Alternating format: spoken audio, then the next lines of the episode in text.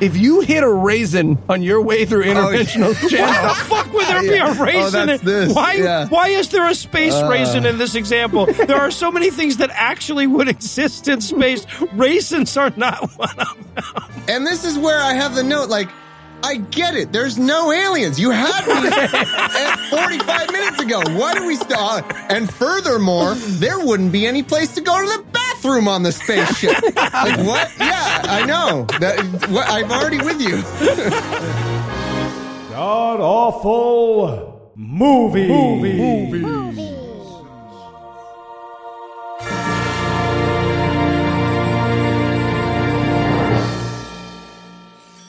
Welcome back to the Gamcast, where each week we sample another selection from Christian cinema because it's the only job you can get when your resume says fuck as many times as mine. I'm your host, No Illusions. Heath will be unable to join us this week. Has nothing to do with his eyebrows. Don't ask him about them. But sitting 900 miles to my northeast is my bad friend Eli Bosnick. Eli, how are you this fine afternoon, sir? Uh, move over, M Night Shyamalan. There's a new king of the twist in town. That's how I am. that is how I fucking am. Yeah, yeah. Boy, I'll tell you what, you could never tell how a sentence was going to end based on just how it began in this movie. well, we'll get to that. Of course, no one person can fill Heath's shoes, so we brought along two guest masochists today. Thomas and Aaron are the co-hosts of the Philosophers in Space podcast because Aaron is a philosophy guy and Thomas is on all the podcasts that there are. Thomas, Aaron, welcome back. Ah, thanks for having me and us. And I just, I, it was, I have to be on all podcasts, so that's why I'm here. Yeah, no, exactly. Thanks for exactly. having Aaron and then contract recognizing contractually that I also have to be here. It's it's written into the technology of the RSS feed. It's really bizarre. It'll just iTunes just feeds him in. It's weird. yeah. Alexa for podcasts. Uh, All right, so tell us, Thomas, what will we be breaking down today? We uh, will be breaking down. I don't know. Like, honestly, I don't. Uh, it's called Alien Intrusion, and I went into this pretty dark, you know, because I, yeah, I just I do what I'm told when I come on Gam. You say, "Oh, this is the movie." I watched the movie. so you had no was like- idea. Oh yeah, I was like, I don't what what is there's a Christian something. It really you're right about the M Night Shyamalan thing. Like I, I really wasn't sure. I, for a second, you're like, oh, is this a skeptic thing debunking aliens? And then when is the Christian tie-in? But uh, but yeah, Alien Intrusion, which is a uh, like that, you know, that meme that's at that Alien History Channel guy. It's Mhm. that if he were a Christian and a movie, and that's it. I think. I think I think you basically summed it up as well as it could be summed up with uh, just the first couple of words there. Okay, so Eli, how bad was this movie? Well, if you love Ouija boards and the X Files, you're getting raped by demons. Spoiler alert, that's what this movie is fucking about. And that is how bad it is. Yep. Just now we're all on the same page. And Aaron, I gave everybody else a chance to talk. I feel like I should have a question here for you, but the formula only has two. So, how you feeling, Oh, buddy? um, yeah, I should have a witty response, shouldn't I? Uh, I'm great. Uh, I, I roll around in episodes of Be Reasonable like it's catnip, so this is pretty much my speed. All right. You were ready. This was like a five for me again. I mean, I love that you guys are always throwing crazy shit at me, but after Laws of Eternity, this I, I was in control over the course of this one. I felt like I, I've got to say, look, so this was so bizarre. Before we started recording, it was just me and Aaron on the line, and he goes like, "I was hoping it was going to be a little crazier." I'm like, "How? my dials are all broke. my biggest question over the course of this movie was like, which one of you is going to intrusion me first? Is it like a one at a time thing, or are we going to like do a space train, or like All right. Well, we'll we'll talk more about that after the record. But uh, fair? Before we get to that, is there anything you guys want to nominate this one for being the best at being the worst at? I'm going to go with best worst skepticism because Yeah. Thomas hinted at this already. The first, I want to say, half of this movie are common sense, well thought out, skeptical arguments against alien abductions and UFOlogy with just the teeniest, tiniest bit of bullshit sprinkled in. We'll get to it. Yeah. Yeah. The second half was something else entirely. Yes. I want to go best worst Halo 2 cutscenes, I guess. Oh, Uh, mhm. I, I also have to say I mean, one more, if you don't mind. Pardon the two, but I would also say best worst people who don't know they were actually molested by their parents. Like it's sad, Oh. but there's like Oh. seven of them where you're like, no, that wasn't alien. Oh God, you It's don't know really- that. Oh, that's good. It's really start, sad when you start thinking about this It one really, it critically. really yeah. is. It's unfortunate, but it's also like, what is happening? Absolutely. Uh, yeah, for me, this was best worst teaser for a movie that I'll just never ever get to see. Like this was an hour and 40 minute promo for a horrifying space opera about some really creepy shit. And I'm never going to get to see any of it because they blew all of the budget, as, as Thomas said, on some Halo 2 um, cutscenes and like some ripoffs from some other better movies that we'll get to. So yeah, like I would have loved to have gotten the, the the backstory to all of this, but this is really just like it just like walk like are there, are there sequels? Do we know? Is there like a spin-off series? I, uh, feel like well, I know one thing is that if we can talk to people uh, listening into funding it, I will absolutely make interdimensional alien demon ass rapers the movie. Yeah, I can I can make that happen. awesome. Awesome. I'm I'm in. And I found it on the dark web. Oh, okay. All right, so I was going to go with best worst credentials. Yes. So, like, they, they, we have this series of experts that they trot out over and over again in this movie. And, like, if you're listening for it, if you're not listening for it, you know, it sounds like they're introducing somebody with some type of credentials. But if you're actually listening to it, it's like executive director of the thing he made up, right? Creationologist at the Spectrum Museum. I have been I've been playing it way too conservative on my CV is what I learned from this. movie. Amen, brother. I really need to branch out. I learned a whole bunch of other shit I can bill myself as during this movie. oh man. Uh, You're totally right. And they had one that was literally like a dot, dot, dot, where they like it started. He says like, and he has been shared in over 20 publications of other UFO research. Yes, Like really, yes. the, the voiceover guy was like, oh, sh- uh, I, th- I Oh. thought it was going to be a good thing, but there was This- more. There was That was just the it. end of the line. There was no period. I assumed there was a period there. All right. Well, I'll tell you what, we've got a small novel worth of notes on this movie, so we're going to keep the break brief. And when we come back, we'll dive into all the surprise therefores that are alien intrusion, unmasking a deception. Hey, Eli, what are you up to? Nothing, just getting ready for the record because, you know, Heath is on vacation again. Again? Man, he takes a lot of time off, huh? Boy, does he. And he doesn't even watch the movies. Watch the movie. Exactly what I was going to say. So, so what's his excuse this time? I'm not sure. All he put in the work calendar was gone again building a website. Well, why doesn't he just use Wix.com? That's what I said. With over 500 beautiful templates, Wix.com is the easiest way to make your great idea a reality. What did he say? Nothing. He didn't text me back. Well, maybe he was looking for SEO tools and specialized emails. Wix has all of that and more. That's why 140 million people trust Wix to make their website. Well, maybe it was too expensive. That's what I thought. Uh, I mean, he did spend a lot of money on those custom shoes with the nickname that he made up for himself. He did. But you can get started now by going to Wix.com. That's W-I-X.com slash podcast and get 10% off. 10% off.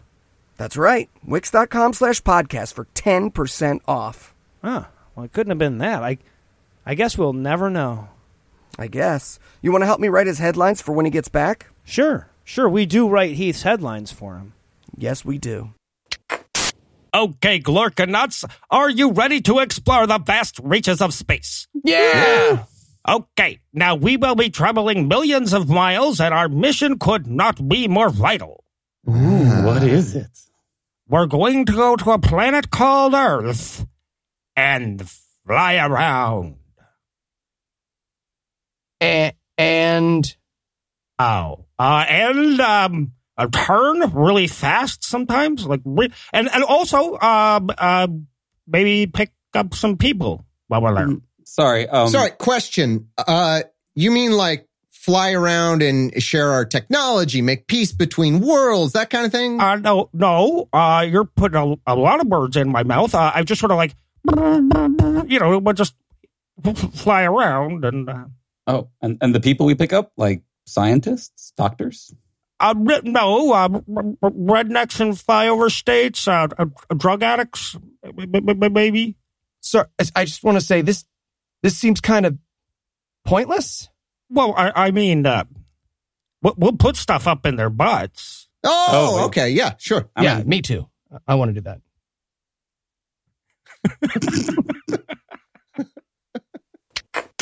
And we're back for the breakdown, and we're going to open up on some disembodied voices telling us all about spaceships and aliens and stuff. Oh, old timey voices too. Just like, ladies and gentlemen, I don't want to sound like an octoroon, but I think there are aliens in our spaceships. Uh, the beeping noises. I was like, oh god, the pot, the aliens have even started a podcast, and it's a shitty radio lab knockoff. And Thomas is on it. It's so weird. Thomas is already a guest. Uh, yep. I know. It's it's uh you know uh Andrew taught me about in perpetuity throughout the universe. That's uh Yeah. All right. So we we start off with a couple of historic clips of people talking about aliens, and then we open the thing on Sunday, October 30th, 1938, the date of the infamous War of the Worlds broadcast. Which we should point out that the story about War of the Worlds, about how much people freaked out, is exaggerated, but it's a weird thing when you consider history at the time that someone in 1938 was just like, you guys want to fake an emergency radio broadcast? Yeah, no, if you've never listened to that, by the way, listen to that fucking broadcast. You'll see why it had people freaking the fuck out. yeah, yeah, I have listened to it, but they did have still have like station breaks and stuff. Oh, Like, yeah. it- you know, yeah. But no, it's awesome. It's yeah, and the real history of it, they get it completely wrong in this stupid fucking movie, but the real history of it is that almost nobody freaked out. The, the- you know, only like 2% of the people were listening to it at the time, and most of those people who did like freak out at all just like would call the local radio station or the local newspaper and say, Hey, are there aliens invading Earth? No? Okay. You know, so people by and large did respond rationally. Right. And the like major freakout was about the fake freakout. Like they got hundreds of letters because old our great grandmother was like, Dear radio, who are you to scare the Jews and single women? You'll turn my daughter into a spinster. Love Rosenberg Rosenstein. it is uh, it is a little weird to, to when your whole movie is about conning marks through fear of aliens to open with war describing war of the Yeah. world. Like you're, you're kind of giving the game away a little early with your Ken All right, Burns War of the Worlds documentary. Of purpose. and this is where I'm taking a look at again. I didn't know what the fuck this thing was, so I'm like, oh, an interesting documentary on the World of Worlds thing. I that I love Orson Welles. I will watch it. But then I'm looking at the clock.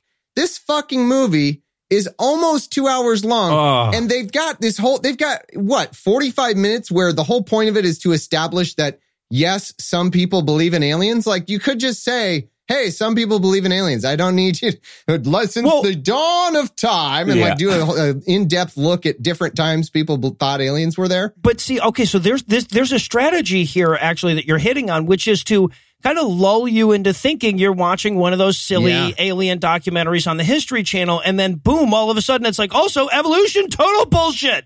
Total bullshit. If you believe in evolution, you're like those alien people. See, I was watching this from a teaching perspective, and I was like, "This is the most padded presentation that I have ever seen." that- yeah. You are going to circle, like, uh, especially in the like the intro even before the War of the Worlds, where you get the list of all of the superpowers that the alien ships have, and, and like you're going to hear that same list in some form or another twenty times over Yes. the course of this movie. Yes. There's just you could just see them just stretching the hand stretch motion. Yeah, this was triple space, uh, 25 point font in doc- Absolutely. movie form. Yeah, the documentary, right? Yeah. Yeah. and yet still no thesis statement. Like the presentation of War of the Worlds at the beginning of this movie is the closest we get to a thesis from this movie. Well, because they don't want to tell you up front. They have to ease you Mhm. into it. Yeah. Mhm. All right. And now John Schneider's here. He's not hurting anybody. John Schneider. Uh, regular listeners to the show will remember him as the homeless guy who wasn't hurting anybody in several, several of our episodes. Well- and now he's What would Jesus do? And what would Jesus do? Three. Fuck the second one. That one doesn't count. It's not canon. yeah, and uh, he uh, he's here to stare always at the wrong camera not while he always, does it. but for- mostly. Yes. Yes. Well, well, my theory is that he is fucking all of our wives. And I think he was actually staring at one of our wives. What, like this guy is oozing. he is a dilf. Like he is, you can tell he's fucking. This guy gets a lot of women. And what is it with self-important actors who like his S's are like S's, you know? Yeah. The whole wow, aliens have uh, and the whole movie is oh, so not having nearly as much of y'all's Christian movie background to understand why this person was here, my first thought was, oh, it's it's discount, discount Richard Dean Anderson with a Guy Fieri haircut. And I'm like, Ooh. why why are you here? Uh, except to try to remind people of a better version of aliens coming to Earth. Right. And then he explains that he's from Smallville, which I remember is the the movie with or the show with the sexy cult lady. Uh, right. Yeah. So I assume that's the tie-in. Like that. Oh, like, well, and he's expert on- also the dude from Dukes of Hazzard, right? He's Mhm. Ah. the the blonde Duke, right? Uh-huh. Uh, and for those who are wondering when Anna left the room, it was now. She said, "Oh, Mister Superman," and got up and left the room. Yeah, he's. I love that, that. That's such a great stretch for credibility. He comes on and he's like, "I know all about aliens. Played one once in a little show that you might have heard of uh, called uh, Smallville. Played Right. Jor-El, father of Superman. No big deal. and they're doing the best they can to back him up with some math equations on the wall behind him. Well, but I, I will say though, I, I was super impressed because they were relevant math equations. Like the, the one was the Drake equation, and one was the formula for time dilation. I didn't recognize the other ones, but those were actually relevant to what some of the stuff they were going to talk about. I was super impressed that they were actual equations at all. Really, Sure. And and I would give Mr. CW a ham sandwich if he could explain any of the equations behind him in that particular moment. But, but sure. and we already it's going to be hard because there's no fucking rhyme or reason to this. It's going to be hard to keep track of what meaningless backdrop is behind what exact th- nothing that people are saying. But like at a certain point during this first bit, we get a couple of our our Halo 2 level cutscenes. And one is like in the future, we will jump out of spaceships for no reason. It's like talking about the future, and there's a What? spaceship, and then a guy just leaps out of it Mhm. but there's no rhyme or reason to that. And then there's another one where they're talking about like, oh yeah, futuristic uh, alien worlds, and uh, they they they've got flying cars. Here, I love this flying cars on this alien planet, but like. They fly right next to each other, going the opposite direction. Yeah. Isn't the whole point of flying cars that like you could open it up a little bit? Maybe you know, there's nothing but room up there. Nothing. but Maybe maybe fly on different levels if you're going different direction. Nope. They just took a street and moved it up like 15 feet, and there's so there's still going to be constant Yep. alien head on head. yeah, right. No, you want traffic. You don't want to get rid of the traffic. and then we get one of my one of the credentials that I loved. This was my the first one and probably my favorite. Gary Bates will be basically our Sherpa up Mount Bullshit. And when they introduce him, they say he has an Amazon best-selling book. Mhm. Now, I'm not going to say that's an easy accomplishment to have or anything, but so do I, right? Like that's the, that's the level of celebrity you oh, need. it's the best. I, I have that note too. Like in his Amazon best-selling uh, paperclip together pile of documents that doesn't, you know like the Yes. picture is like clearly like some some dittos that your teacher made and like put together for the class. You know, it's so awesome. Gary Bates, aka the the surrogate father figure from Six Feet Under, who looks like he would quietly Oh, yeah. refer to aliens as boat people, but he'd like look around before he did it. And okay, so Gary Bates is here to just shoot his wad of credibility three seconds in, right? Because he talks about his research on the world of uh, the War of the Worlds broadcast. Everything he says is incorrect. He talks about Percival Lowell and his uh, Martian canals. He gets that wrong too. Yeah, it's amazing. It's like if you hit Michael Marshall on the back of the head really hard seven times and you were like, do a fucking TED talk. That's this movie. It's just like, hello, everyone. Yours. Yeah. Do you, how many audiences are there? Is it three? He's not the only dark version of um, Marsh in this movie either. This is like all of the like. This is like if Marsh made that movie with a guy with multiple personalities, and it's just like all the creepy versions of Marsh just coming out of the Or- woodworks. Or if Marsh was the star of Multiplicity starring Michael Keaton. Exactly. That fantastic romantic comedy that used as a comedic foil that if you make a copy of a copy, it becomes mentally challenged. yeah, it was a real movie. Look it up, everybody. The past The is eighties terrible. weren't the eighties weren't great. Mm. That was the 90s. Oh God, Jesus! I was hoping to push it back a little further from now. but 90s okay, weren't fine. great. No, they really weren't. only a little more abusive in this movie, though. Yeah. All right, so now we're going to talk about science fiction uh, for a little bit. Yeah. That could be any part of this movie. I don't know what the be more specific. Yeah. Now there's aliens, I think. I don't know. Alright, Premise one of this movie: people believe a bunch of shit without evidence. Boom. Yeah. Shack. Firm We can skip past two boobless hours by just being like aliens. that- yeah. Yep. So okay, but but our expert on uh, science fiction as a genre here, this is Dr. Jonathan Sarfati. He's a spectroscopist for Creation Ministries International, so you know he knows his shit. And in case you're doubting his sci-fi cred, by the way, he's seen every episode of Star Wars. No, look, I'm a big fan of the television. What? Come on. and wait a minute, like, like, he said Star Wars, not Star Trek.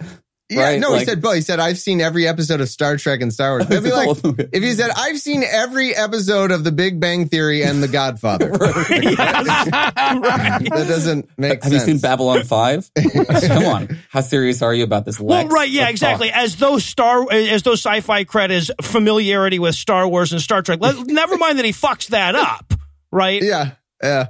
there are weird parts to this where they like like you were saying earlier like they use these scientifically accurate arguments and it just feels like you've got a dog that that you know is housebroken but it still chooses to pee on the couch and just like eyeballs you and fuck you during the process. Right My summary of this movie is like if philosophers in space had a patron who turned out to be a goddamn crazy person, but like they pledged at the $175,000 level, so you let him on the show for two Yeah, hours. okay. The resulting episode would be this movie. That's 100% true. And we are willing at Philosophy Podcast to make that happen for right you. I'm just- Call just in. uh, typing that in a hundred Patreon.com slash zero million. G. All right, so yeah, we were editing. Hold on. Let me edit Hang the- on, I'm just on, on the Patreon. Hang on a second. You know, I'd probably do it for a hundred thousand though. Are we doing Matreon? Are we still doing that thing? I love too when they're like, uh, the scientific law of causality. And you're like, that's not actually, that's not a scientific law. I messaged Jeremiah Traeger. Do y'all talk this way? I mean, I know I talk this way because I'm a freak, but like y'all deal with real things. Would you use these words? You know, is another thing that's great here is one of them, I think it's him, if I'm on the right guy. He says, if there's no Big Bang Theory, which he disproved by nothing, by the standard, you know, like, oh, what caused uh, the, Yep. that? yeah, He says, if there's no Big Bang, th- Bang Theory, there's no alien life. yeah, And that Right. contradicts the all of the movie before this because they already talked about how plenty of beliefs and aliens predated the knowledge of the Big Bang Theory. Like it doesn't, what is the, huh? Well, You well, perhaps contradicted yourself. Dr. Robert Carter, another real actual scientist, biologist for Creation Ministries International, can uh, can shed some light on this. You see, evolution is crap. It's a load of shit. There was just the one creation, like it said in the Bible, seven days. and and to defend this, by the way, he says if life evolved on Earth, it's speculated that it would have evolved over and over millions of times. Because you know, anything that happened once must have happened millions of times. It's like when Dr. Robert Carter has his mom's vagina around his head, has to happen several times in order for it to happen once, right? yeah. This is where I set my Fermi paradox egg timer, and it's going to be like half an hour before that fucker goes off. I was like, if you bastards go with through this whole movie without naming this thing, but no, what they're going to do is they're going to pre-set up all of the responses to it and then drop the term the terminology. Mm-hmm. Yeah, it's the Fermi paradox via your brother's drug dealer when you first start buying pot. Or like, no, no, no. I'll give you the bag in a second, man. Sit on my couch and next to my teenage girlfriend. What if every alien made a baby and sent it to the moon? I'm getting ahead of ourselves. Sorry. Wait, I'm Eli, sorry. you're just talking about Joe Rogan. You're, I am that's- sorry, it's- it's- sorry. did- That's who he buys his weed from. Actually, Rogan his show. brother buys his weed from Joe Rogan. I think Joe Rogan could have been on this, and I Well, we, we, get, we, we do get a dehydrated version of Joe Rogan later in the movie. This is where we also get one of my favorite quotes in the whole movie where Sarfati says, Quantum physics is actually a field I studied for my PhD, which Uh-huh. is like, which is which is uh, AG bar level kind of weasel Yes, words. Like, right, clearly yeah. for legal reasons, you were not allowed to say you are a quantum physicist. Like, did you get kicked out of a collider at some point? Did you try to have sex with a collider? That's not why we call them colliders, by the way. Do not try to fuck a collider, Eli. you. It's not why you call them a collider. Exactly. Thank you. So, but, but yeah, but no, but that's that's such a clever little thing. Again, great little thing to add to your CV because my sister, on her way to a PhD in history, took some classes in physics. Right. So yeah, she studied quantum physics on her way to a PhD. Sure, why not? Yeah. This guy's shtick is basically the cosmological argument combined with quantum hand waving, which is really just like a scat and Santorum sandwich for philosophy. But also, but but honestly, he even fucks that up because it's not even a mm-hmm. mix of the two. It's a little quantum hand waving and then the Kalam cosmological argument verbatim. Yep. right? So yeah, and and and then he gets to his conclusion, which is apparently without the Big Bang, there can't be aliens. Where the Yeah. fuck is this coming from? Yeah. Especially when Act Three is interdimensional aliens. I feel like there, there, there are some parts in this movie where they really contradict themselves. All right, so now the biologist guy gives us the extraterrestrial hypothesis about our alien visitor friends. Is this the beginning of our putting on the screen uh like obscure polls that say insane crap that can't possibly be representative? Is this the Yeah. first part of that? Yep. Uh, in a 1997 Time magazine, uh, also my daughter's lemonade stand poll, uh, it said that 80% of people believe aliens are real and that my dick is super big. That's uh, definitely. Yeah, no, the top line of this one was just so unbelievable that I'm calling bullshit. 80% of people think that Donald Trump has avoided tweeting about the aliens that he found out about. That is fucking impossible. I, I, I sooner believe that aliens walked here from Alpha Centauri than believe that Donald Trump kept that secret. Well, keep in mind this poll is from 97, right? Like they could have Yeah. gotten more recent numbers and they chose not to. So, was, yeah, it's like a 1997 poll from my table at the diner in Roswell where it stopped that has the alien like on top of it. Like that's what the poll is. There's no I- fucking way. Yeah. I looked myself right in the mirror and I said, "What percentage of you think aliens are real?" And he still couldn't get to 100. It was still like 80. Uh, this is also the part where I start to realize that they're gonna like they're attacking this theory, and that like I thought y'all had had me back on for some Yeah. more fun chariot of the gods, but this is in fact the opposite because y'all ruin everything with Jesus. Like we can't even have fun aliens. Yeah, I'm like, oh, these are some of these are good arguments for why aliens aren't real, but like what? I don't know what I'm arguing. But I also have to say, okay, are we on Edmund North yet? That's the note I have. Are we on the uh, Edmund H. North quote? Because this is not a best worst. This is a best best. I have to. Say this is a solid compliment to this film. They have the best best readers of quotes from people who are dead or whatever. They've got some. They hired some poor out of work voice actor or something who decided like he was going to research into every bit of minutia about the particular accent and time period of every single person he reads. Because the one for Edmund H. North is like a Civil War letter. He's like talking about how uh it- what was it? It was the the movie, uh the day the earth stood still or whatever. Yeah. And some Yeah. quote about how like there's Jesus-y stuff in there, and he, the quote is something like, "Oh, well, that was just my private little joke. I never." And like, it's a meaningless quote. None of it makes any sense. I have no idea why it's in the movie, but like the voice actor is like, "It was my private little joke. I never discussed this angle." I hope the Christ comparison would be subliminal. You have to listen. I want to make a supercut of just the people reading the quotes. It's incredible. It spans countries, time periods. It's amazing. Some of it's racist. It's really pretty impressive. In this particular case, it does a great job covering for the fact that all he's saying is, "Hey, have you noticed that like some movies have hero narratives or like messiahs?" Yeah. kind of makes you think, don't it? Yeah. yeah, right, right, exactly. Like saviors show up in stories sometimes. Hmm, almost like Jesus is real. What? Just Yeah. camera cuts over to Joseph Campbell smoking a cigarette. What? I, I wasn't even ready. Uh, you guys are doing my thing. You're doing my thing. Something about Jews. What? Oh, I wasn't ready. if this documentary just occasionally cut to Joseph Campbell on the toilet, not ready, ah, get out of here, get out.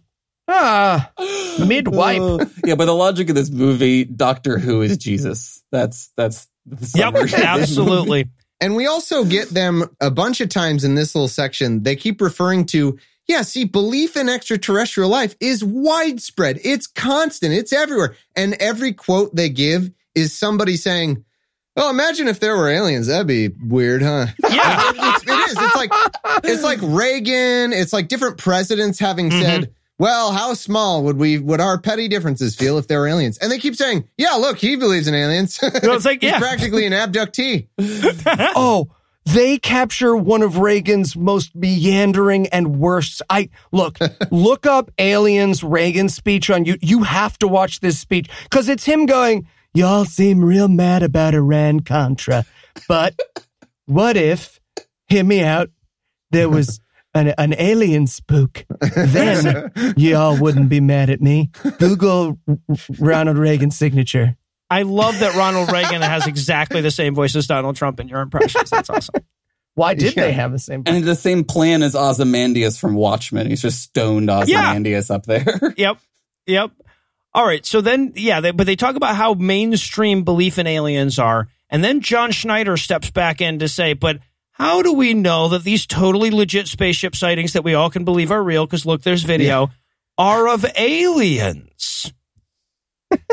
right? Yeah, and this is the part where they're going to try to step up and steelbot UFOologists, I guess, like by pointing out how trendy the aliens are. They just kind of keep up with popular culture a lot and therefore are real.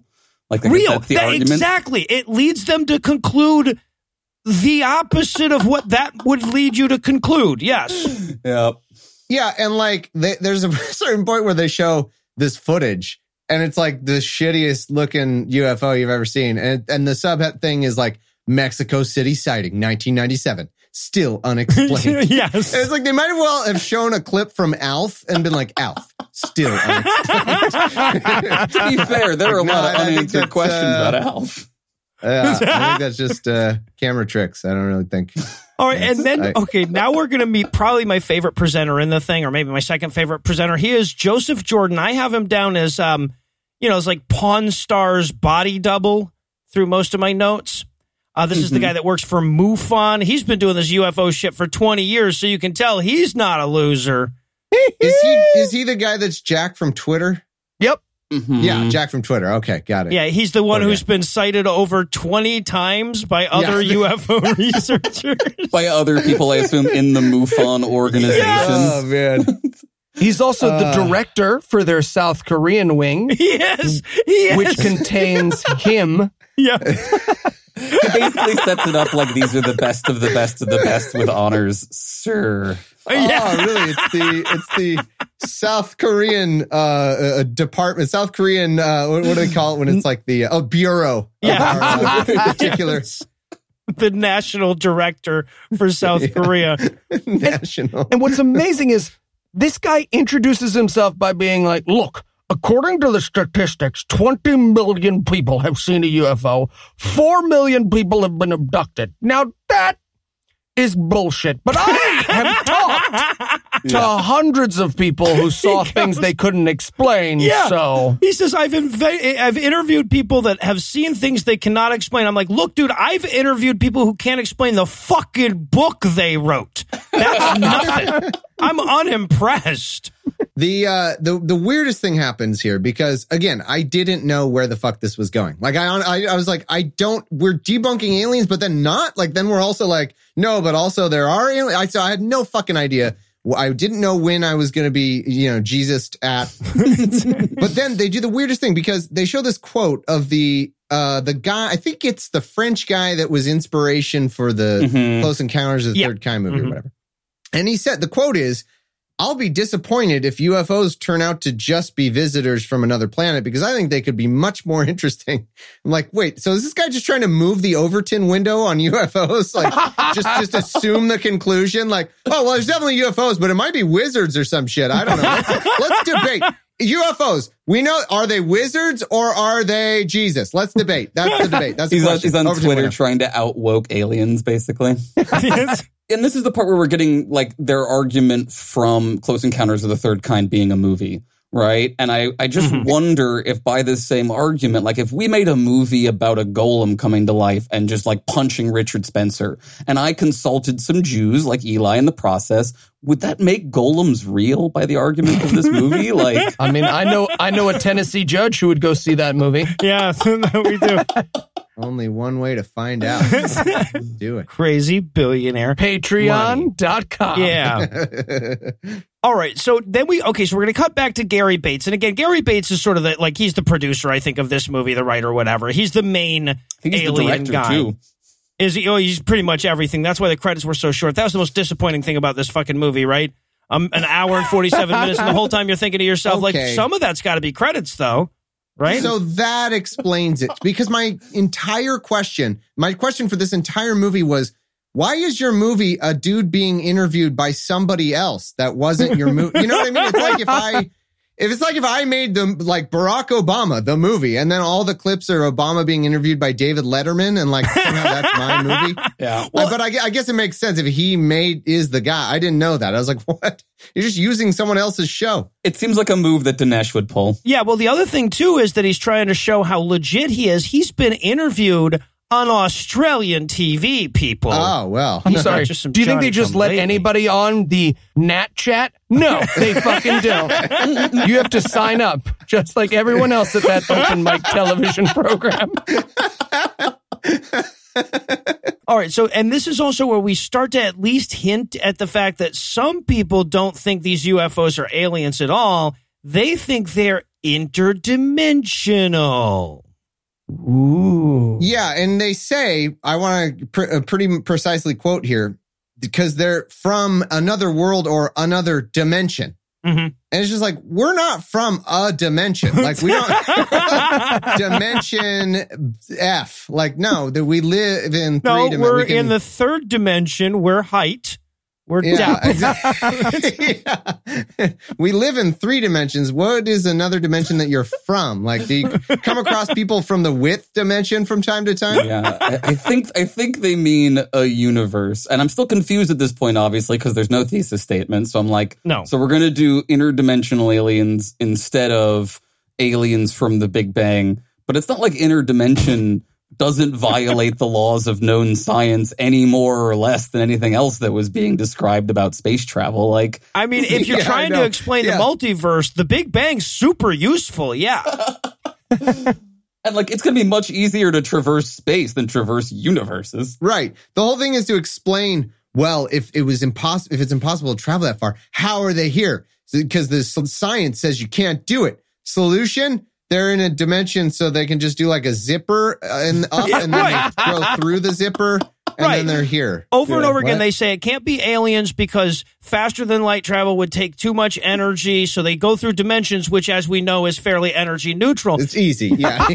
But also- I do it all the time. Yeah, well- I, I'm get, in fact, I need to go to the store. I'm just going to hop through the dimension. Yeah, no, here, it was, I pick up traveled some from the third dimension to the second dimension uh, once I got downstairs. It was crazy.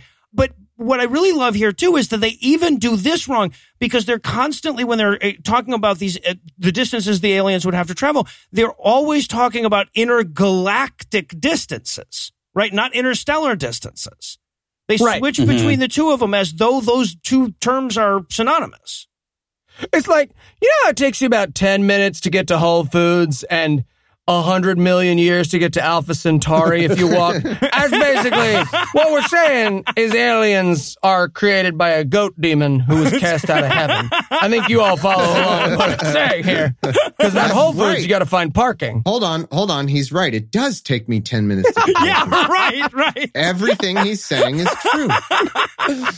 Uh, Oh, and then we meet. Okay, this is um the guy I think was actually just a real scientist that they tricked into this. This is uh Dr. Henry Richter, who basically just comes in and goes like, "Yeah, the whole thing with hyperspace and wormholes that's kind of silly. Probably not a real thing." Yeah. So, uh, what's my job in this uh, documentary? Oh, you're here to explain that science fiction is, in fact, fiction.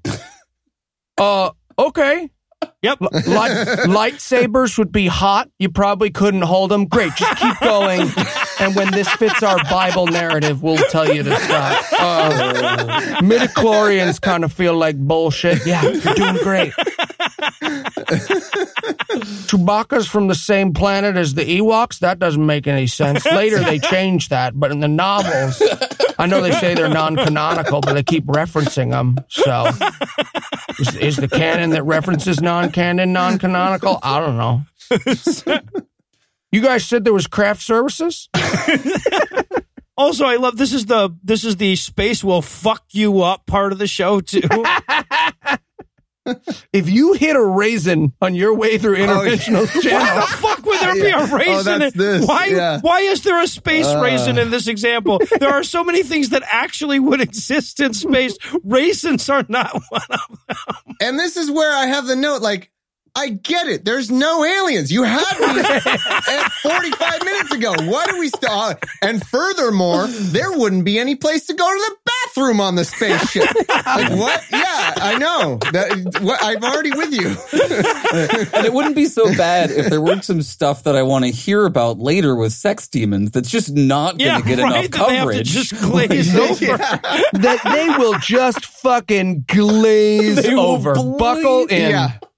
I know. If their Patreon perk is un, full unedited interview with a rectum guy, like I'm, I'll I'll sign on. Like, what tier is it? Is it monthly? Is it per creation? What do we All got? right. And by the way, Thomas, great job teasing that the rectum guy is coming up later on in the show. hmm And that it's not me for once. yeah, right, right, exactly. No, Finally. instead we're getting the explosion special effects from the raisin twice. There are The- so the many times. Fireball that the spaceship would explode to into an outer space if it encountered the space raisin. Yes. Yep. They're super excited about science. Okay, I'm not a scientist, and physicists correct me, but like the idea that just because you're going super, super, super, super fast, that a raisin would create a nuclear bomb is that real? Or like, I feel like like if you shot a bullet, like the fastest thing in the world, but at a piece of paper, it's just gonna go through the piece of paper. Is it, would it? Is there a speed at which it turns into a nuclear holocaust? I, I mean, the, the speed of the impact would have that much energy. You know, would have the energy Yeah. of that. But you know, I I've never shot a raisin at near relativistic speeds at a spaceship. I didn't take raisin sciences in, in college. Basically- Uh, I don't know. They should have spent a lot more time debunking force fields, is what needed to happen here. Yeah, Yeah. well, but okay, but then they, they they do bring up force fields, right? They're like, mm. okay, all right, but you're probably thinking, what if the spaceship has a force field? And I love that all of our notes are nope, that is not what I was thinking. We're still stuck on the raisin, but carry on. who dropped who spilled all these fucking raisins like what the last guys to make the interstellar jump like just had an open thing of raisins they spilled them everywhere ruined it for the entire universe Yeah, right. It'd be great if there was like an ancient race that just decided to fuck everyone over by sowing the entire universe with raisins. Just like, ah, no space travel for anyone. They'll never follow us now. the Fermi paradox is solved. And is it me or do they have to concede the argument from you don't know, therefore it's not impossible because they're all Christians as a movie, right? Everyone goes round robin that they've interviewed so far going, but I don't know, so it is 50 50, and that's how I believe things about the Yes, universe. yep. There appears to be a rule that Marsh has taught me amongst conspiracy theorists that everyone has to respect the possibility of everyone else's bullshit Yes. theory. Yep. Even though Right. they are totally incompatible, we all just do a gentleman's bow and say, oh, it could be either flat or cylindrical. Who knows? Yep. Yeah.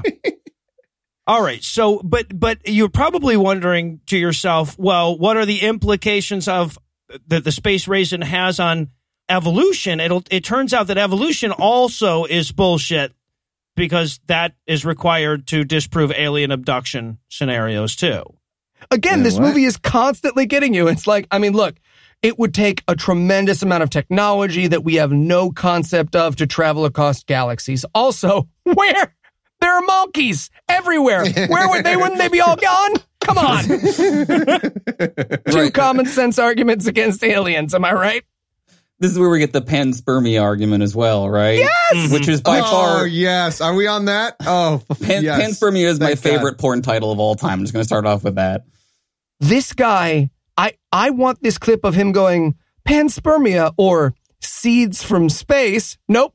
Nope, that is not. he says this. He goes. It means almost literally seeds from everywhere. I'm like, it means sperm from everywhere, bro. You can say it. It's already in the name. And then, and then they do another. Oh my! Then they do the best. And I know what you're thinking, like similar to the one you just did, except it's even worse, and they spend even more time on it. They go, and I know what you're thinking. Why couldn't the aliens have just hand delivered Yes, the, what? the alien life juice to every planet? And you're like, nope, that's not what I was thinking. In fact, that sounds harder than whatever the last thing was. I, I'm sorry, Thomas. I'm having trouble with this uh, concept. Is there any kind of visual aid that you could Yeah, give? yeah, exactly. then they proceed. Well, fortunately, my son has whipped up a 10 minute animation on this thing you never asked and makes no fucking sense of an alien landing somewhere, walking a fucking pitcher of life juice Yep. to pour into a pond that he couldn't have just landed at, by the way. I had to land like 30 yards away from it so that we, we could see him walk for 15 minutes. Oh, fantastic. Yeah, my question here was wouldn't it have just been cheaper to just buy the opening sequence of Prometheus? I mean, like, no one is using it at this point. Like, how is Ridley Scott not suing you people for this shitty CGI? Although I do have a theory with what happened. Look, can we stop here? Can we stop here, Zarthagar? I really have to go. I, if you can't hold it, fine. Seriously? Ugh, come on. Guy, I have to go. I'll be so quick. I'll be so quick. You better be. We've got like uh, two million light years left on this trip. I don't want to stop every 20 minutes. Millions of years later. Oh, look, look, it's the it's the planet we stopped on on the way here. Can we stop again? I gotta go. Unbelievable. Um, no, Oh, come on, guys. Re- I'll be quick again. no. I. I, I mean, there's no space. Where you stopped to pee last time is a a 16 lane highway. oh. Oops. What did you eat? We're going to get in so much trouble. IP organisms.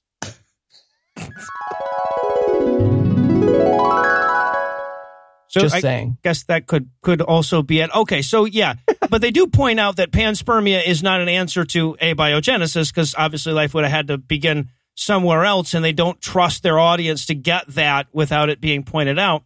We also get a- another one of those great quote reads uh, that Thomas Ah. was talking about. This is the German guy that basically just said spiritual but not religious people are often also stupid UFO people. It's the best. People who say they don't go to church but are religious um, don't understand what those words mean, generally. Uh, and therefore don't understand other words, uh, generally. I'm dead now. Yeah. this movie's an hour and a half of regresses, boy. I don't know. There's also a Fred Hoyle one. I love when they do this. They quote a scientist and they make clear to say like atheist, Fred Hoyle, atheist. and then they they cherry pick something that makes it sound like he's saying, "Oh, of course all of Darwin is debunked. That's all bullshit." And you're like, "Wait, but he's an atheist." So if he's stupid enough that he's an atheist, but he thinks all of Darwin is debunked, doesn't that undermine Yeah. the, his quote? Like Right. now, I find him to not be convincing. Are you saying that we should listen to what the atheist scientists say or not? Yeah, exactly. All right. So, but speaking of atheist scientists, now it's time to talk about Enrico Fermi. Fucking oh, finally. Look, there is nothing I love more than people who are as dumb about these pop science concepts as I am. But truly, no one has ever gotten the Fermi paradox more wrong than this movie. Look, if there were such a thing as aliens, they would have gone to high school with me. Federico Fermi, attorney at law. Yeah, they really got to work on intro paragraphs. It's essentially like, is this where they're like, okay, according to the Fermi paradox, and they do a number of, of nonsense, and they say, therefore, there would be an alien in every square inch of this room right now. yes. Right. Floating in a bath of alien body parts as we like speak. the overpopulation uh, episode of Star Trek. Checkmate Yes. atheists and anti-alien or alien pro-alien. It's- Who it's- are we debunking at this point? I actually don't remember. It's a Malthusian Fermi. Yeah. What's amazing, the true version of this is like, look, even if it took a million years to learn space travel, because of how long it is, there'd be all these different places exploring, except they don't understand that. So they start at year zero with the mm. first colony starting at the beginning of time mm. and moving outwards. And because they're doing exponential math, at the end, they're like, that's right. There'd be 850 quadrillion alien. Ooh. Yeah. In That's fact, your daughter would be an alien. Is your daughter an alien? No. Yeah. well, what's weird is they leave out about half of the potential solutions to the Fermi paradox in order to make that kind of argument. Yeah. Like, the, this, for example, the really important one for this movie would be the solution where the species never gets off planet because they succumb to stupid religions and climate change. I feel like that could be really relevant. And even in the context of their own movies, since they've just spent all this time talking about how interstellar travel, which they confuse with intergalactic travel, would be impossible, you don't have to solve the Fermi paradox, right? You've already gotten around that just by being wrong about something else. Right. Well, I think that in this in this version of the Fermi paradox, there's so many aliens that they can actually just stand on each other's shoulders Oh, and see. get to us. Like, and now they do- like, seriously, what did that animation mean? It looked like that. I don't. uh, this is another situation though where they're directly like one theory that they put forward directly contradicts another because they just spent 20 minutes explaining how large space is. So then turning around and saying, you know, in the past 20 minutes that we've been looking at space, we haven't found anything yet. So clearly Yeah. there are no aliens out there, right? Right. He ain't found Uh, shit. A bunch of And I know what you're thinking. What about one really, really big alien who could walk here? Well, here's 10 minutes. Of, no, they didn't do that. But for a minute, you thought they did. For a minute, you thought they did. It wouldn't have been out of character. Hey, no, guys. you, you weren't sure. Eli was checking his notes. Wait, did that Yeah, happen? right. All right, so we're this far into the movie. We haven't been to Roswell, New Mexico. Oh, Let's fix God. that shit. Oh man, and if you want to be bummed out halfway through a documentary, let's go to New Mexico. that state you couldn't name with a gun to your head unless you lived there. and look at their sad ass little museum. Oh my oh. God, the little UFO museum there. They're trying their damnedest to make it look good with the camera shots that they're choosing. It is fucking sad. You mean the museum of models of what aliens definitely don't fucking look like? that one? When Whitesnake was playing at the local fair, they left behind a smoke machine. So now we has an alien museum. Roswell, New Mexico. Suicide's not illegal here. Roswell, New Mexico. Buy some beef jerky with a triangle on it. Please make it stop. the weirdest part of all of that though is how much jelly there is coming off of this movie as they're recording Roswell. Like it looks really shitty. And yet you cut to Gary and it's like, man, fuck these people cutting into our market shares. This is, this uh, is some bullshit. yes. These people are walking away from Well, Jesus. and one of them brings up something that I I never thought about, where they're like, if you live in Roswell, then you give someone your address over the phone every time they say, "Wait a minute, Roswell is in the aliens," and I was like, "Oh my god, I'd kill myself. Just fucking move, just move." And then I realized, wait a minute, if you live anywhere in New Mexico, just move, just move out. Of, you can. Li- do you people know there are other places you can move to? Do they know? Yeah, but when you're that close to Texas, like, are you really thinking it's going to be better? I'm guessing if you're there, you you can't afford to move. Let's be honest. This here. is where we interview the pastor at Roswell, New Mexico. And you have never seen a sadder grifter try the three card money when everyone wants to do three shell game. He's just like, hey, I got a fucking church set up. They tell me all the crazies, they're going to show up all the fucking time. It's going to be great. No, the crazies, they're all over there with the fucking smoke machine. I'm on my own. Got my fucking thumb up my ass over here trying to get people. trying to give people in a small town some hope and meaning that their tiny, terrible existence will matter. And then they're over there saying it's silver green skinned little men? Motherfuckers! Holding in on my territory. We just watch him kick over their mailbox. You know, honestly, this movie really is a turf war between alien conspiracy theories and Christianity. That's really what we're watching. And from here until the end of the movie, you're going to get to listen to American Beauty's piano. That's pretty much the Yep. soundtrack from here on out for anyone who doesn't get a chance to watch this. Oh, Just- God. you're going to be thinking about a bag spinning for the next 45 minutes. I love too. There's this bit where they cut back to uh, Gary Bates in his uh, interview, and he's like, "Look, I've even had people tell me Jesus was an advanced alien. Now, I don't want to ridicule those people. I'm like, why would you not want to ridicule those people, dude? He is so concerned with not making fun of people. Yeah. Every time he has something insane to say, he's like, Look, I don't want to make fun of people because I have an Australian accent. And I know I sound like a cartoon giraffe. But I'm just saying, Why a Christ of Nazareth was an undead God who sacrificed himself to himself. And that's the facts. That's the facts. I don't want to shit on anyone else's worldview, but that's the facts. Well, it's it. The reason for all of that is what I eventually figured out that this fucking movie was after a lot of confusion. A lot of confusion. I eventually figured out this is somebody read like a business textbook. Some Christian did, and they're like, "Oh, what you need to do is find an extremely specific niche and make sure we have exploited it." Like the, I didn't know this was a big market sh- segment but uh, people who think they were abducted by aliens, we need to make sure they're Christian. So we'll fashion a whole mythology of how it's cool. It's amazing. So the whole time he's like, I, I, I don't want to ridicule. I want, I want to be very respectful because he knows he's talking to a bunch of fucking nutcases Yep. who think that they got raped by aliens. yeah. This is the radical centrism of conspiracy theories. He's really like sitting there. Yeah. I agree. yeah. All right, so now Pawn Star's body double guy is going to tell us the actual story of Roswell, and he's going to give the official, yeah, it's just a weather balloon and people freak the fuck out story, right? At which point I'm like, wait, oh, I I agree with you. What the holy Hold fuck? on. There's four minutes of movie where they're like, as you said, the best worst skepticism. They're like, yeah, no, here's the thing. It was just uh it's a weather balloon.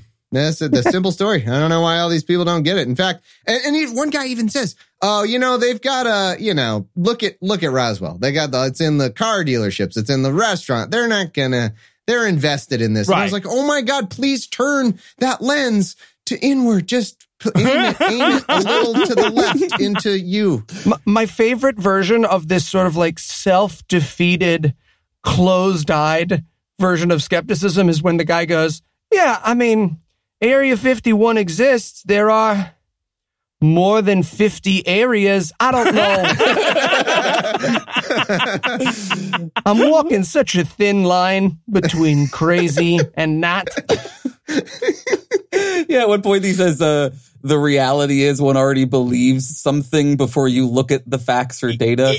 It's a form of pre-belief. Let me give you an example. And we're like, buddy, you do not need to give anyone here an example at this point. Let me give, no, let me give you an example. yeah, right. Your example will be the third act, buddy. So they start talking about like UFO sightings and what is responsible and it's natural phenomenon. And at one certain point, I love it. They they say like, you know, the planet Venus accounts for twenty percent of UFO sightings. And for some, I've been watching a lot of The Office lately, and I was just imagine like, I wonder if Venus's manager is ever like, okay, twenty percent, we're gonna need this quarter. Can you get that up to 25, 30 percent? Like, we need you to pull your weight around. You've been you've been at twenty percent for a long fucking time, Venus. It's Do a long mind? time. I- yeah, it's a, a you know, what have you done for me lately? Trying to a little, little brighter. All right, so now it's time to talk about the Washington UFO, which apparently they seem to think is one of the best cases of like an unidentified flying object or whatever from 1952. You know, because like what has, has has video gotten better since then? No, obviously not. So, so John Schneider shows back up to very seriously look into the wrong camera for a while and tell us about the crazy shit that was going on in 1952. and you get to hear somebody say, uh, "We've got bogeys in the area," and I just had a thought of like, I regret that I never get to say that. Don't you ever like I? I'm at I'm 30 something. Oh, I say that all the time. I'll never get have a job where I get to say, "We got bogeys. We got bogeys." I don't. I don't I'll- get to say it. It's I'll tell you what, Thomas, I've got a solution for you. That's our new code for Weirdo at the convention is right behind you. We got bogeys in the area. To, oh, Yeah, too late. bogeys in the area. Too late. He's talking about the wage cap, and I'm walking away. I'm walking away. I'm making eye contact as I do it. Uh, had you guys heard of this 1952 thing? I I had not. Uh, and no, my I'd never heard takeaway was the aliens saw a broadcast of Top Gun and like decided they were flying by and that would be fun. like, have we explored a lot that maybe just the aliens are dicking around on vacation? That like this is just fucking off, fucking around for them. I mean, I feel like maybe we are like a designated just fuck with them spot, like like Eli is the king of aliens or something. They're like, you know, what would be funny though. For one planet, we just pick one planet at random. and then we just fuck with. Well, the saddest part of this section is the guy who's like, you know, you're actually the first person to talk to me ever. uh, family. He was there. The guy was Friends. there in 1952. It's 2016. He's like, finally, Yes. somebody to talk to. Yeah. it's been Thank like fucking you. 70 years. I've been waiting for so long to say this. And okay, here we go. Don't fuck up your chance, Joseph. Um, Uh, it was aliens. Ta-da! I, I was a little confused why these fuzzy blobs were different than all other fuzzy blobs. I don't know if like it's a special. Yeah, I I know, and I love because I looked into this and I looked they, they they do some of the official story here a little bit, but I also was I was just curious what it was, so I was looking at the Wikipedia a little bit, and I love to. My favorite part about this is that the official story and the people who commented on it are like, yeah, it's like weather or something. I don't know.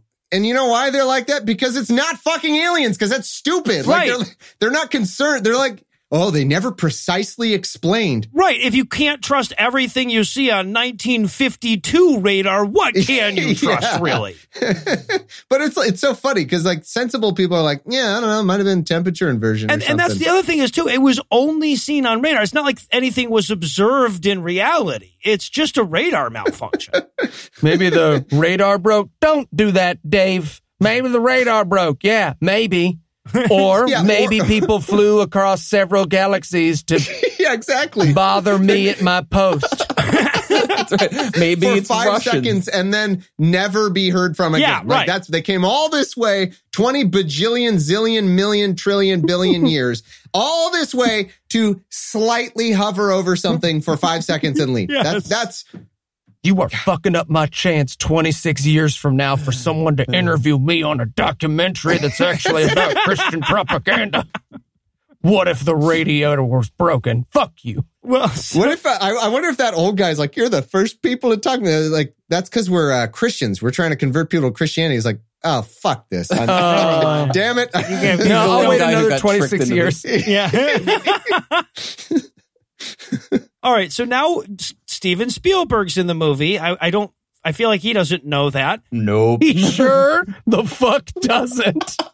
and and Spielberg shows up to to lend some credence to the whole Close Encounters thing, right? Because this is some interview he did about Close Encounters, about the nomenclature of what the various kinds are. And of course, in my notes, I'm like, well, if Steven Spielberg, a man who once moved an entire production crew out of a hotel he thought was haunted, believes this, Yeah, I this whole section of the movie, and it's a solid 20 minutes, is just, I bet you didn't know Steven Spielberg was crazy.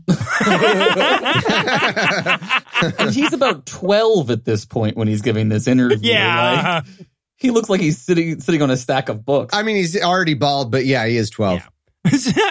you know, and there's a minor thing I just want to quibble. This might be something that uh, even some, some skeptics might uh, might disagree with me on. But one guy says um, these all these claims they are not testable, and therefore they're not science. And I just want to emphasize, not true. That's actually uh, plenty plenty of real science that is not testable. That is an old, uh, antiquated uh, science of philosophy or philosophy of science uh, concept. Yeah. Not true. yeah. String theory is not testable yet.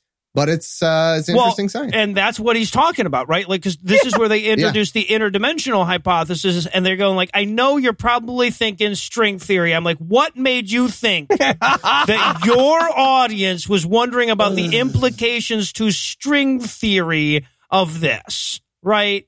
But again, it's science via the lens of what Eli thinks string theory is. So it's just like me showing up at a lab with an armful Some of strings. strings, All right, yeah. let's test this shit out. Find out once and for all if string theory is real. What do you mean, So- put that back?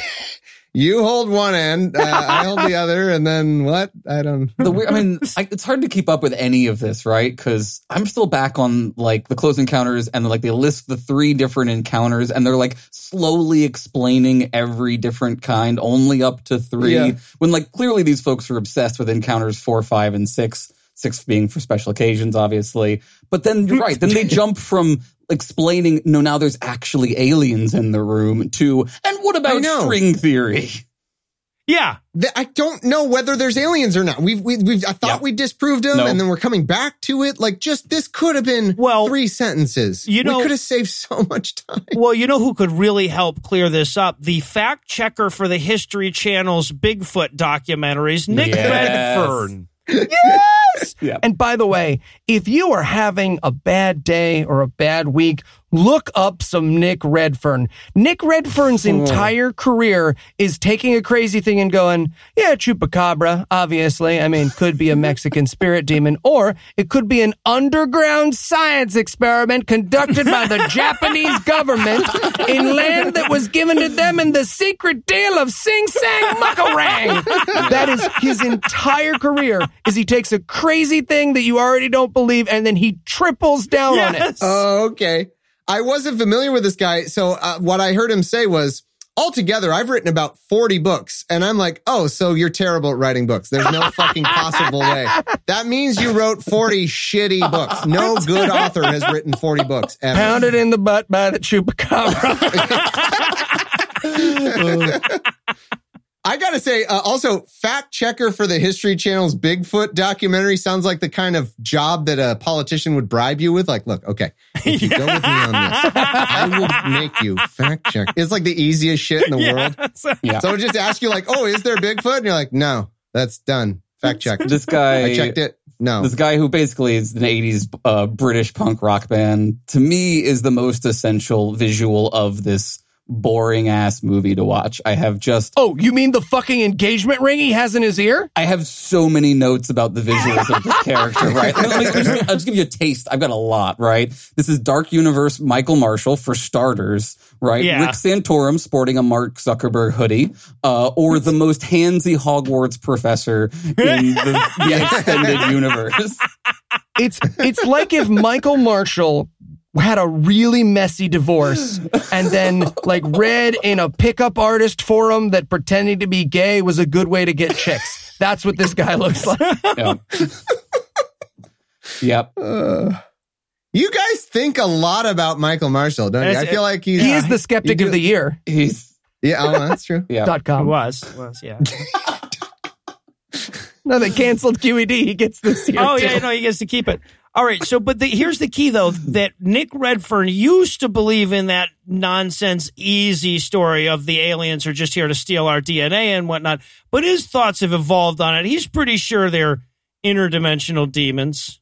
Yeah, and we get a little bit of uh, Mothman prophecies here too, right? As we're mixing in the interdimensional. Yeah, well, that's that's that's how he finally came upon this was by reading about the Mothman prophecies. That actually helped him. Yeah, which perfectly fits the cosmology of this movie about, you know, things that don't fucking do anything. Like it's really easy to make up a theory about something that literally doesn't do anything ever. That's its job. And look, nothing will soften your comedy boner than bringing up John Keel, who was like, I don't know, what if we wrote a science fiction adventure? Oh, I have schizophrenia and I think it's all true now. and you, you just kept letting me write books even though you knew I was sick. It's like Bandersnatch, but real. yeah, right. All right. Well, given what you've heard so far, I can see how you might doubt that this movie still has three gears of crazy to shift into, but it does. So we're going to take a break for the sake of our sanity. But first, let me give Act Three the hard sell here. Will the aliens and the abductees cut the tension and fuck already? Will a guy straight facedly tell us about getting ass kebabbed by demons? Can you banish alien abductors using this one simple trick? Find out the answers to these questions and more when we return for the utterly psychotic conclusion of Alien Intrusion Unmasking a Deception. Quiet, quiet, quiet. Here, here he comes. Hey, Blarthanar, what's up? Ta-da! Oh, you uh, you wrapped Christmas lights around our our spaceship. Doesn't it look beautiful? Um, well, I it it kind of messes up our covert mission to observe the Earthlings. I feel Uh, like Uh, oh, you, you hate it. Well, what did he think? He hates it. No, I don't. I don't hate it. I didn't say I. I hate am it. sure he doesn't hate it because you worked so hard on it. Dude, Uh, yeah, yeah. No, I I like it. I I like it. Let's let's keep it. We'll keep it. We we can keep it on the ship. Yep. Let's keep this Yay! all over the ship. Yep. Great work, Lartnar. Messes up our mission. What is up with you, dude? He caught me off guard. I wasn't expecting that. Come on.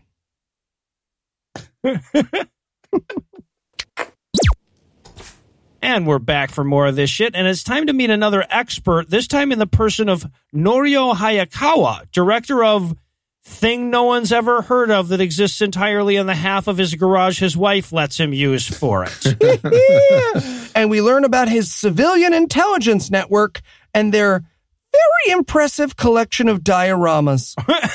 Some really nice ones. This is the point in which I realize that all of this stuff is just like uh, history fanfic, and I become very sympathetic to everyone. Like, I also want this thought canon to be the way this was that history was actually written. yeah. way better. Yeah, well, I mean, but we can't we can't discount this guy entirely. He was a member of several organizations that you just pay to be a member of. They don't just throw around organization memberships around here, okay? Guys, why don't we start a bunch of organizations? In all Yeah. seriousness, Yeah. we should start like seven of them and just like Yeah. give ourselves positions, do all this stuff. Charge and then people to be furthermore, if you share a bunch of, I don't know, we share each other's whatever bullshit, we can be like, I have written 20 tweets that have been shared by other other podcasters. I don't know how to break it to you, Thomas, but that is the extent of my career. Other people sharing Oh, my you're way tweets. ahead of me? Yeah. I mean, I, I've already got a cult, so I don't know what we're talking about. Are we Yeah, talking about like right, right. another cult? I All can right, do well, another me and cult. Thomas are going to start a whole Am I of. the only one here who hasn't started a cult? God damn it. Why didn't you guys include me in your cult? I'm going to be the vice president. He's going to be the president. And then I'll start one where he's the vice president and I'm the president. Yeah, no, I like it, Thomas. I'm with you. Where I awkwardly suggest something that you are all already did and didn't include me in. Okay, yeah, fine. Okay, so uh, uh, oh, I love this too. So Gary Bates shows back up, and he's like, "Well, because because the reason that Norio Hayakawa is there is basically to say, hey, look, you know, I'm a total alien guy. We looked into it. We never found any evidence at all that the government was secretly abducting people while dressed up as aliens. I know I expected to too, but we didn't. No evidence." And Gary Bates is like, "Well, if you want hard evidence." The only place you can go is hypnotic regression. Oh, I thought you were going to say if you want hard evidence, check this guy's rectum. This next. Yeah, uh, Eli, do you mind doing some uh, hypnotizing us, and we can prove some super crazy shit and uh, get it Oh, published in the Journal of Controversial Ideas? this is so exciting. All right. So now it's time that, to meet uh, Dr. John Mack, who was a Pulitzer Prize winning guy that Pulitzer is really proud of now. this reminds me of Leo the lion from from the Be Reasonable episode, who like helped with DNA 247 years ago, and then he was like, by the way, AIDS is a demon that comes from looking at man pee-pees. I got to say that the 15 or so percent of our audience that listens to Be Reasonable is going to get all the jokes today. All right. Oh, so okay. Th- th- this is the guy though from Harvard who started looking into the alien abduction thing, and basically at a certain point said, "Hey guys, like there's something here, whether it's a mental illness or what it is, there's something here. It's not just these people are, you know, looking for attention, which I, I, I don't know that I agree with, but that's basically all he was saying. Yeah, and he gets to say it on Oprah, which is super weird, right? Well, he's totally legit. He's he's been yeah, on and Oprah. Oprah's question is, what does this all mean? As if it, you know, Oprah, it means you're filling airtime. Like, Yeah. it's a mediocre show at this point. That's what this means. and it, like he's he's trying to like justify his belief that there's something real here and he's like look even two-year-olds are having alien abductions so it can't just be shit they're making up Yeah, I know. I got that too. Like,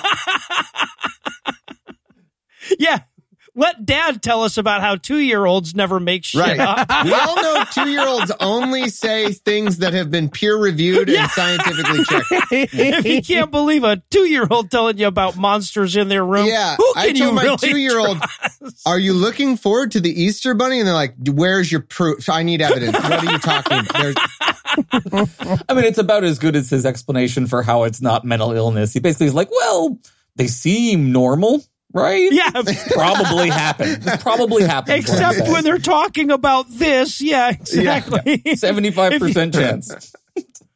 All right, so now we meet our first experiencer. That's what they're calling them, by the way, because they can't say abductee because they're going to argue later that they weren't Oh, actually God. abducted by aliens. yeah.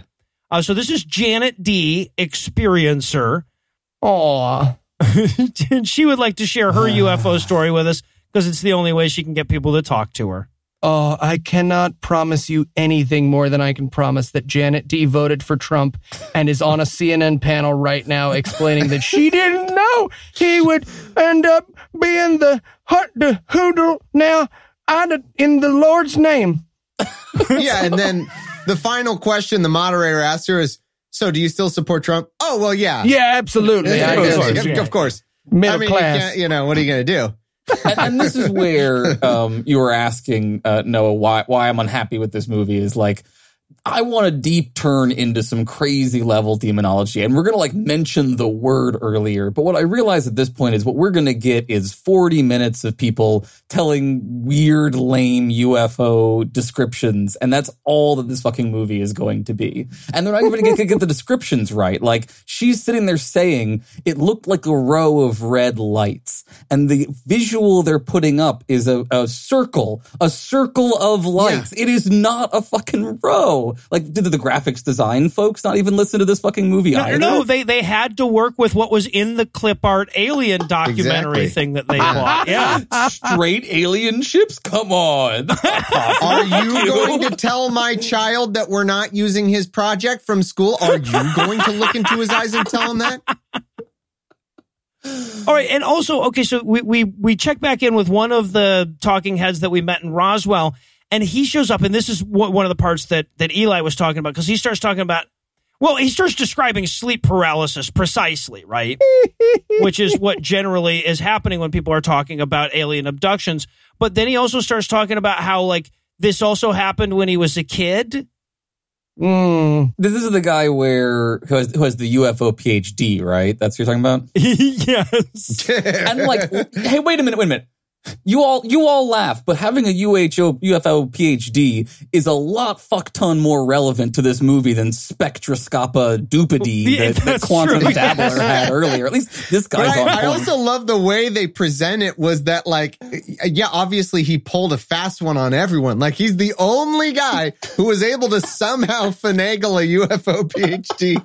Okay. It's like, are they bragging about it or are they bragging about the PhD or the fact I want to that know how his he pulled thesis down? defense went. Yeah. You know the college where Airbud 2 took place, where it wasn't in the rule book that a dog couldn't play football? Turns out it also wasn't in the rule book that you can't have a doctorate in UFOology.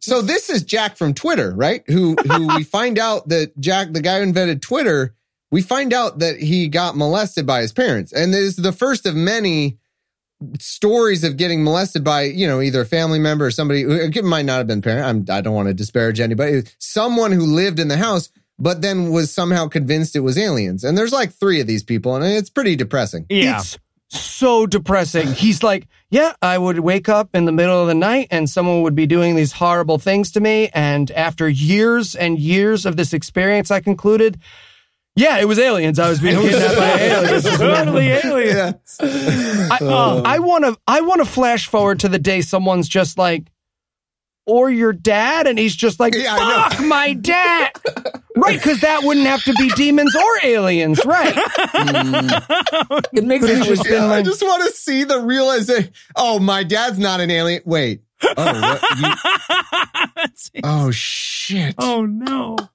All Is that why they always smelled like uh, whiskey on the? yeah, Oh. yes. I thought that I was just, figured their alien advanced scent. alien metabolism process. That's they drink whiskey to live. I just thought that. Wow. All right. Uh, and then we see it.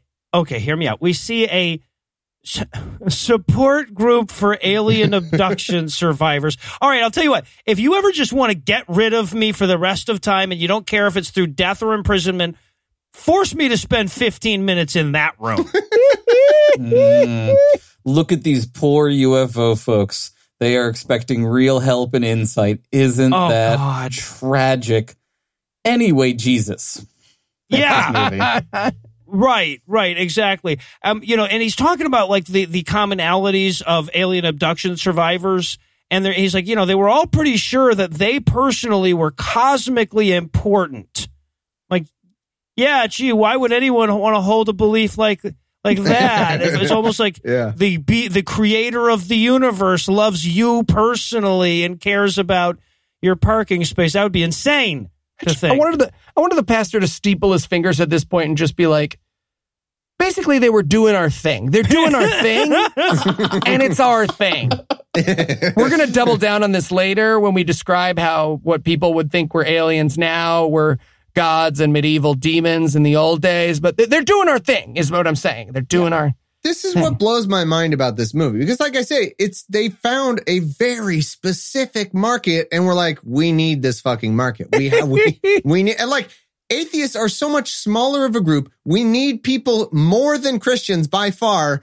And we're not even like we're like okay, well, those people are they're lost. cause. We're not trying to like convert the alien, but the, the Christians are like, no, no, no, leave no stone unturned. Come up with an entire fucking mythology about why the four people in this experiencers support group are actually that they've seen Jesus or demons or some shit. And then we convert them and then tell you what, that's like four nickels in the dish uh, that you pass around. And that's our, that's our business model. Thank you very well, much. but but but Thomas, to, to be fair to atheists, like predisposed to believe demonstrably false bullshit isn't as important in a target Oh, demographic to us. I see what you're saying. So they look at them as like, oh, they're 99%. yeah, right, better. right, exactly, oh, Okay. Gotcha. exactly. I see. It's just No, such a makes sense. small shove. That makes sense. I got you. I mean, this is the closest they ever really get to a thesis statement. I, I thought in the movie because we have the pastor show up and he's just like, yeah, it occurred to me eventually that we pastors should really be milking this alien abduction shit. You know, like it's it's already bullshit. We just have to change the flavor a little. I exactly what is now that you say that, that what an indictment on your belief system. Like if your belief system you take these people who think they've been like literally kidnapped, molested, whatever by aliens and all you have to do is be like just change the word alien to demon and we're 100% compatible. Yes. that's all you have to do. Yeah. You're one mad lib away from the same belief system. Like that's a bad sign. Okay, so now now we've really got to dive into the to the argument that these actually are demons sent by Satan to Mm. pull us away from uh, the the the word of of Christ. And one of the pieces of evidence that they're going to uh, present is a woman who tells us about an abductee that she knew that was going to become a minister, Right. and then the aliens talked him out of it. This is my favorite part because they say she says we don't even get to talk to this guy. No, it's just like, oh, I is- knew a guy, and she says, Hearsay. this is "This bullshit to the second power. Yes. yeah, this guy was going to be a, a preacher or whatever, but then he found out from the aliens that he's meant to actually use the alien to take us to a higher spirituality. And my thinking is like, if I believed this bullshit, I'd be like, nice fucking job, dork. I haven't even heard of you. You've got alien sponsors. Assuming, assuming the Jesus stuff is all true, you've got like the alien Koch brothers at your back. We're like abducting you, Dude. and they're being like, "Hey, we'll help you. Just we uh, we're uh, we need to help you spread the word of God." And I haven't even fucking heard of you. I already forgot who you were the second I stopped watching this. How incompetent do you have to be? Dude, dude, be chill. My pastor's from from Canada. It's cool. You just you just don't know him. It's fine. You haven't, you haven't met her. Um, I love though that what she's really saying to us, she's basically turning right to a camera and saying, "Yes, no, the person at my group of sane people that I go to thinks he was chosen by the aliens to lead mankind out of the darkness." Is the evidence for our position. Anyway, okay, we also have to talk about Bud Hopkins. He was doing this alien shit before it was cool, guys. Yeah. And he's a Jew. I'm sorry, humanist. He's a humanist. and also the old priest from The Exorcist. That's a little known fact. He did a little acting on the side. You know. and this is where we learn the story about the lady who she was getting alien examined, and then they came over and they did the magic hands thing on The her. ET powers, right? Yep. Yeah, they put the ET uh, hand on her and made her happy. Yeah, and then and then she explained. Apparently, she explained to to Bud that she would sacrifice her children for that feeling again. And and I just want to know how that came up in conversation. Are you guys almost done in there? Yeah, just uh, running it through the spleenerizer. I actually ran the uh, Vectron Spectrum. I helped. I helped that guys, part. guys, it's fucking awake. No, What? No, it isn't. It is. Its eyes are open. Oh my! Is that what that means? Are those its eyes? move, guys. I gotta give it the love touch. You guys can't do anything. There, is that better? You want me to kill my kids for you? No, no, uh, no, thank you. Do they always offer that? Way more often than you'd think. Humans Hmm. are weird. They are.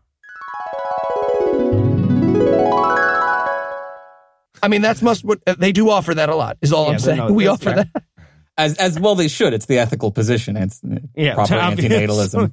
But but the point of that whole story and this whole section is for John Mack to to me to the aliens. And and look, John, you don't need to tell me the best way to open someone up is to stretch their butthole. I'm just saying. That's the door I walked through, and it's the door a lot of people walked into after me, John Mack. I am sold. Yeah, he's he's really selling this in the wrong direction, right? If my choice is between a god that doesn't answer the prayers of dying children and interdimensional space demons who show up on the regular for some fucky sucky, this is an easy conversation. I have no Oh. problem making this call. Aliens are just your small town high school girlfriend. I'll take it, universe. I'll take it. Can we do a? Can you guys do? I know you're doing your Patreon drive. Can you do one for send uh send Noah to one of these support groups? Because I just want to hear them being like, and then they probe me anally for nine hours, and then hear Noah be like, "Well, the weird thing is though, there's no aliens. So like, what? Do you ever what was in your ass? Nine Here's hours. the is thing about what you just delivered tearfully to us. There's not aliens. So where's that leave us? All right. Just the anal part. All right, so now Gary's going to set out the markers of the classic abduction scenario, or CAS, because it sounds like more legit if they use initials. And there are eight markers, three of which are tautological. Right, like like one of them is being captured, one of them is being returned, and the other one is like the last one is aftermath. Like time continues to exist afterwards is one of the markers. These markers escalate and de escalate very quickly. Yeah, it's like, well, marker one, you're driving in a car or see something. Marker two, someone shoves something up your ass. Marker three, a tour of the spaceship. I'm sorry, you get a tour after they shove something up your ass? All right. You want to see the boops and beeps? Come on. Can I Get your, ta- get your Can I hemorrhoid take donut. this muffler out of my ass? Nope. Nope. Could you uh, kindly walk this way? Uh, we, someone will hold the giant pole coming out of your ass. We will put that on a uh, a little cart. You can walk around with it. and again, I was pretty pissed off because, like, if, if they're gonna open with shoving something up my ass, the rest of this better not be a boring walking simulator. There better be something Yeah, really fun on the back end here. Just don't get me started and then not not put me down at the end. Is all I'm saying. Yeah, a- amen, brother. There's a co- point where they say you you are being walked around and you see what are commonly called incubatoriums because we've all used that phrase at least once in our lives, Right? Oh yeah, the old incubatorium. Stop trying to make incubatoriums a thing, Brad. Come on, it's not going to become a thing. we, we might get a chance to visit Thomas when we go out in a couple of weeks to the uh, California area, and I'm open to. I, I know you have a new incubatorium. I'm Oh really yeah, looking. we- yeah. There's the incubatorium tour that we can go Oh, on. good, good. Uh, because Ooh, Eli V8 will yeah. have something in his ass already. So. Look it up on Viator. It's like top rated. It's Sonoma Wine Country Incubatorium Tour. So okay, so now it's time to meet Josh J. He's an also an experiencer who was abducted by aliens that stole his mustache. So now he just has the weird beard mustacheless thing going on. Oh God, you're so right. I'm glad that also bothered you. Um, also, and I love because we, we, we he does a doodly do right. He's talking about when he was a kid and the aliens used to fuck with him, and we see aliens playing peekaboo around his door when he was a kid. Mhm. They just followed him around and bullied him. Sometimes, sometimes they'd take my lunch money, and sometimes they'd be like staring at me, and I'd be like, "Stop!" And then my dad would be like, "You're starting it," and I'd be like, "The alien looked at me and it never believed me." I- I like the uh, his evidence is I, I was having these experiences uh, that were sexual in nature, but I was too young to know what they were. I could I couldn't imagine what real sex would be like Uh, unless it was with aliens. I was really really into visualizing sex with aliens. What I'm saying is I, I- I think a lot about sex. That's the whole purpose of this whole movie. Everyone's slow walking their way Yeah. to explaining how much they like thinking about sex with aliens. Right, the, the Jack Conte looking guy from before, he shows up and just, I hope you got your seatbelt on because he just makes this hard left turn into alien rape. He's like, just also the aliens fuck people. I don't know why nobody talks about that, but they're just fucking left and right. Yeah, Aus- Yeah, Aussie- no. Practically, if there's any big Tenacious D fans in the first album when he's like, "We should talk about the hard fucking," though, like just out of nowhere. Yep. It's, it's that. We should talk about the hard fucking though, the documentary. Look, and there's a real historical precedent here. People used to get fucked by incubi Oh, and succubi. Yes, Gary goes, you know, and if you think about it, you know who fucks people? Incubi and succubi. Exactly. That's who fucks people. So it must be demons. I don't need to bring up that old that old chestnut that we all get raped by incubi and succubi. You know, the demon created originally envisioned in Dante's Inferno, but are of the visages of Saint Mary of Aquinas of the fourth century. I mean, I'm I'm preaching to the choir here, so I don't need to tell you I about was the incubi and the succubi. so mad at this point because we finally have gotten to the demon sexy time, and rather than some at least mid grade CGI porn, they, they cut to Alien in a Moby suit. And I'm just so mad. I do not want to jerk it to an old, creepy white guy. Show me some succubi. And look, I, I, I don't want to jump to the gun here, but do they involve an alien rape apology? Because because there's a weird quote where they're like, look, if you have low self esteem, you Mhm. might deserve to get raped by an alien. Yeah. Am I Especially crazy? in- Did I imagine that? I, No, in the fake Christian part, we're going to get absolutely exactly that argument, as well as a Yeah. dead-eyed stare to the camera that says, "Don't take advantage of lonely people." Right, And like in see. their goddamn movie, they have a quote from a guy explaining how dangerous to mentally distressed people it would be to perpetuate this bullshit myth about alien abductions. Now they think that they're in the clear because they're like, no, no, no, we're not talking about alien abductions. We're talking about interdimensional demons. That's a different thing. That's just real. That's just road safety right there.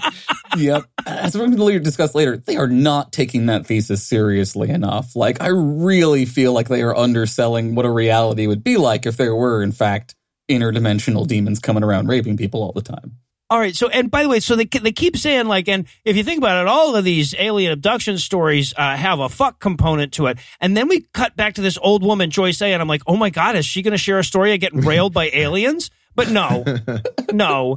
Instead, she just talks about the aliens playing keep away with her her baby daughter at one Ah, as the uh, haver, the only haver of uh, small humans here. Uh, well, okay, uh, that are genetically related. Yeah, there you go. Um, I I I, I, I want to chime in here that uh, when I heard this story, and she's like, so they came in, my baby was on in the crib that was at the foot of my bed, and the aliens came and they took my baby. My first thought was like. Wait, do can we get alien childcare? Can they do? Can they come down? If they want to take Arlo for like I don't know a couple weeks or something, I'm not talking. I'm not talking months. I'm not talking No, months. no, Don't- like, don't- I'm not a monster. Their but, like, memories don't really kick in Yeah. until two anyway, so no, it could exactly, be. Is it like a right now, it's thing? mainly it's just changing shits and feeding them. There's Right. nothing to it. Like if aliens could Excuse do it- me for wanting a child with a flexible butthole. I want the best for my fucking kid. I'm Thomas Smith. yeah. I mean, again, and this is where it gets really hard to see them not put the pieces together because they're like, Yes. the aliens look like religious figures and they raped our children and we can't stop them. I can't put it together. I don't, I don't, Right. uh, maybe I should rewind the movie to where they talk about how the aliens keep up with current events. Maybe then I'll get where this is all going. Maybe like fucking uh, the, the Hayakawa guy. He comes up and he's like, "But if you think about it, all the various alien abduction stories that you hear, they all contradict each other. So the aliens Yeah. must be deliberately lying to us about where they're from. right. And therefore they're demons because only Yes. demons would pretend to be aliens but lazy Yes. aliens. because science? they would they could only be demons, but with several different D and D campaign booklets that don't match up. Like, that's Oh my why God, I this thought is the that Asian guy was on my side. I the whole time I didn't know what the Asian. I liked the Asian guy. I was like, oh, he always says stuff that's sensible. But then he finally was like, and therefore demon. Yeah. like, oh, Oh, you let me down. you were my last hope. a lot of I know. surprise therefores in this one. All right, so yeah, but it's a demonic deception, and the government knows it. Damn it! Apparently, the government's in on it too. Because if you want to get the alien abduction crowd, the government has to be in on it. Yeah. And this is where they find out that they've been hiding the people who are getting sick, right? Oh yeah, yeah, yeah. Uh huh. Because they're obviously getting sick from aliens and not from hanging around emo Dr. Manhattan from earlier with his depleted uranium earring. The earring symbolizes that this is all a circle of bullshit. That's the All right. It's a so now, okay. So the hearsay from people that I don't trust on first hand accounts continues with the Pawn Stars guy. He's going to tell us about Bill D from rural Florida. This may just be Florida, man. And he had, what would I call it? A stereotypical experience. I think you are just going for typical, bro. I don't know. A guy from Florida seeing aliens shove stuff up his ass is pretty stereotypical. Yeah. Yeah. So then we cut to this guy, Bill D, and just out of nowhere. Okay. So here's the story. He's like, you know, my dogs were barking in the middle of the night for no reason at all. So, you know, probably aliens. And then he describes sleep paralysis because, you know, that's the kind of thing that would happen when your dogs won't show the fuck up and you need to get to sleep. And then just out of the blue, completely straight faced, he's like, and then all of a sudden there's a pole up my ass. And the alien that was shish kebabbing me up the ass started laughing like that was funny or something. I'm like, I'm with him. Right? it's me and that alien. I have a kind of semi-serious note here, right? Like I said earlier, I don't feel like these people are taking their own thesis seriously enough. Like if these people really have PTSD, and this guy specifically has PTSD from being shish kebabbed up the ass, why are you putting him on perched on a tiny little metal fucking stool, right? this guy should get to sit in a beanbag while he explains his experience. He should be in a fucking hammock. You people are monsters. Yeah, the balls they drew on the bottom of the stool was really inappropriate. I thought that was a step too far. but but what's important is the is vein in the middle of it, like they just shouldn't. Have. midway through getting shish kebabbed, he said, Jesus, Jesus, Jesus, and the aliens ran away.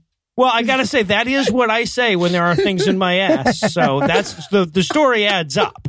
Look, I want to hear the alien side of this thing. Are you guys almost done in there? What the what the fuck are you doing? Oh, shit! Uh, no, nothing, nothing. You, there's a stick in his ass. Technically, it is a pole. it's a pole, yeah. Well, that doesn't. It doesn't matter what it technically. Why would you do that? Okay, so me and Flammerack, right? We're talking, and he says, "Hey, why do they even have a butthole?" No, right? y- you know So I- what? I don't care why. Just put him back. Fine. Jesus, Jesus, Jesus. Eh, he thinks we're Jesus. I said, let's go. Jeez. Fine. Wish someone would take the pull out of his ass. What? what? Nothing. Yeah, but but it turns out that the aliens are terrified of Jesus like they would Right. be if they were demons. Well, but I, th- I think it goes back to scripture because there's that time where it's like, and thy safe word shall be. then, or or maybe it's just that the, the the aliens are like me and as soon as somebody starts saying Jesus they're like let's go let's go let's get the fuck out of here I don't really care what's up his ass leave the probe yeah, Right. he's like, what? You don't want to? You don't want to keep fucking him with that pole? It's not even fun anymore. Far more plausible that the person just goes back to their supervisor and says, "Yep, lost another one to Jesus." It's, yeah these, these are the hard days where I really need a drink. and And, I wonder, like, if I were a, a, a, you know, a rapey alien or what demon or whatever, um, earmuffs, like, wouldn't that? Mhm. I'd be like, maybe fool me once, okay, sure, and then. Uh, we're gonna do some rapey. Let's get our earplugs. oh in, damn it I can read set. lips fuck fuck A blindfold, yeah. See, so that makes it more fun anyway. You know, it's kind of never know what hole you're gonna hit um, One S and M alien. Say it again. Call me a pig. but yeah so so but then we get to the the again like the terrifying thesis statement of this movie which is don't worry about your mental illness being my religion can cure that Yep. Let me tell you, if there's anything that makes delusions better, it's diving further into a slightly different delusion. yeah and some tinkly piano. That that really well, tinkly to help. piano helps in all Yeah. instances. obviously. The Jesus juice doesn't work unless you got a little bit of like ivory in the background. and also just like eh, eh, to to give you an idea how poorly formed their thought is, because they're they're arguing now that if you call upon the name of Jesus, the aliens will always go away. But then there are people who are like, no, I called upon the name of Jesus. The aliens didn't go away. So then the Pawn Stars guy shows up and he says, you know, it turns out that yes, some Yeah. Christians get abducted, but not the true Scotsman. Oh, I, yeah, exactly. He, he's like, we've run some tests uh, and uh, got the results back from a very scientific process, and and they essentially do what, what Eli was talking about before. We're like, turns out, certain amount of these rape victims deserved it. That's the thing. Yeah, yes, because they didn't love Jesus mhm, correctly. uh, Pastor, uh, you know how I was getting raped by the aliens, and then you Uh-huh, told me to yes. tell them Jesus, and then they'd stop. They didn't stop, Pastor. So I'm wondering what. You deserved it. You Oh, okay, I got it. I'll believe Jesus. harder. correctly. And this, this is where I come to the theory that Jesus actually does exist and is some sort of cosmic alien space tyrant.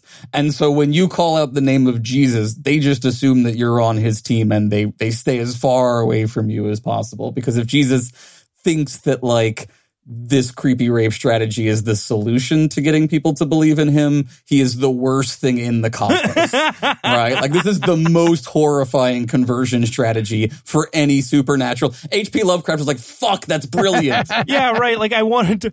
I wanted to lure him away from Jesus, so I raped him in the ass. It doesn't seem like a good strategy. Oh my god! And in this section, I just want to note for people who are like, "Oh, don't you know, make fun of their chairs."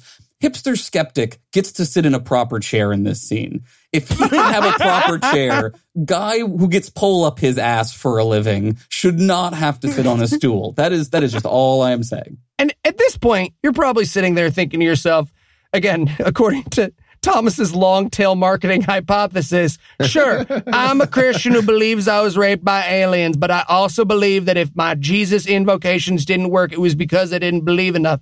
Is there anything in the Bible to back up this belief?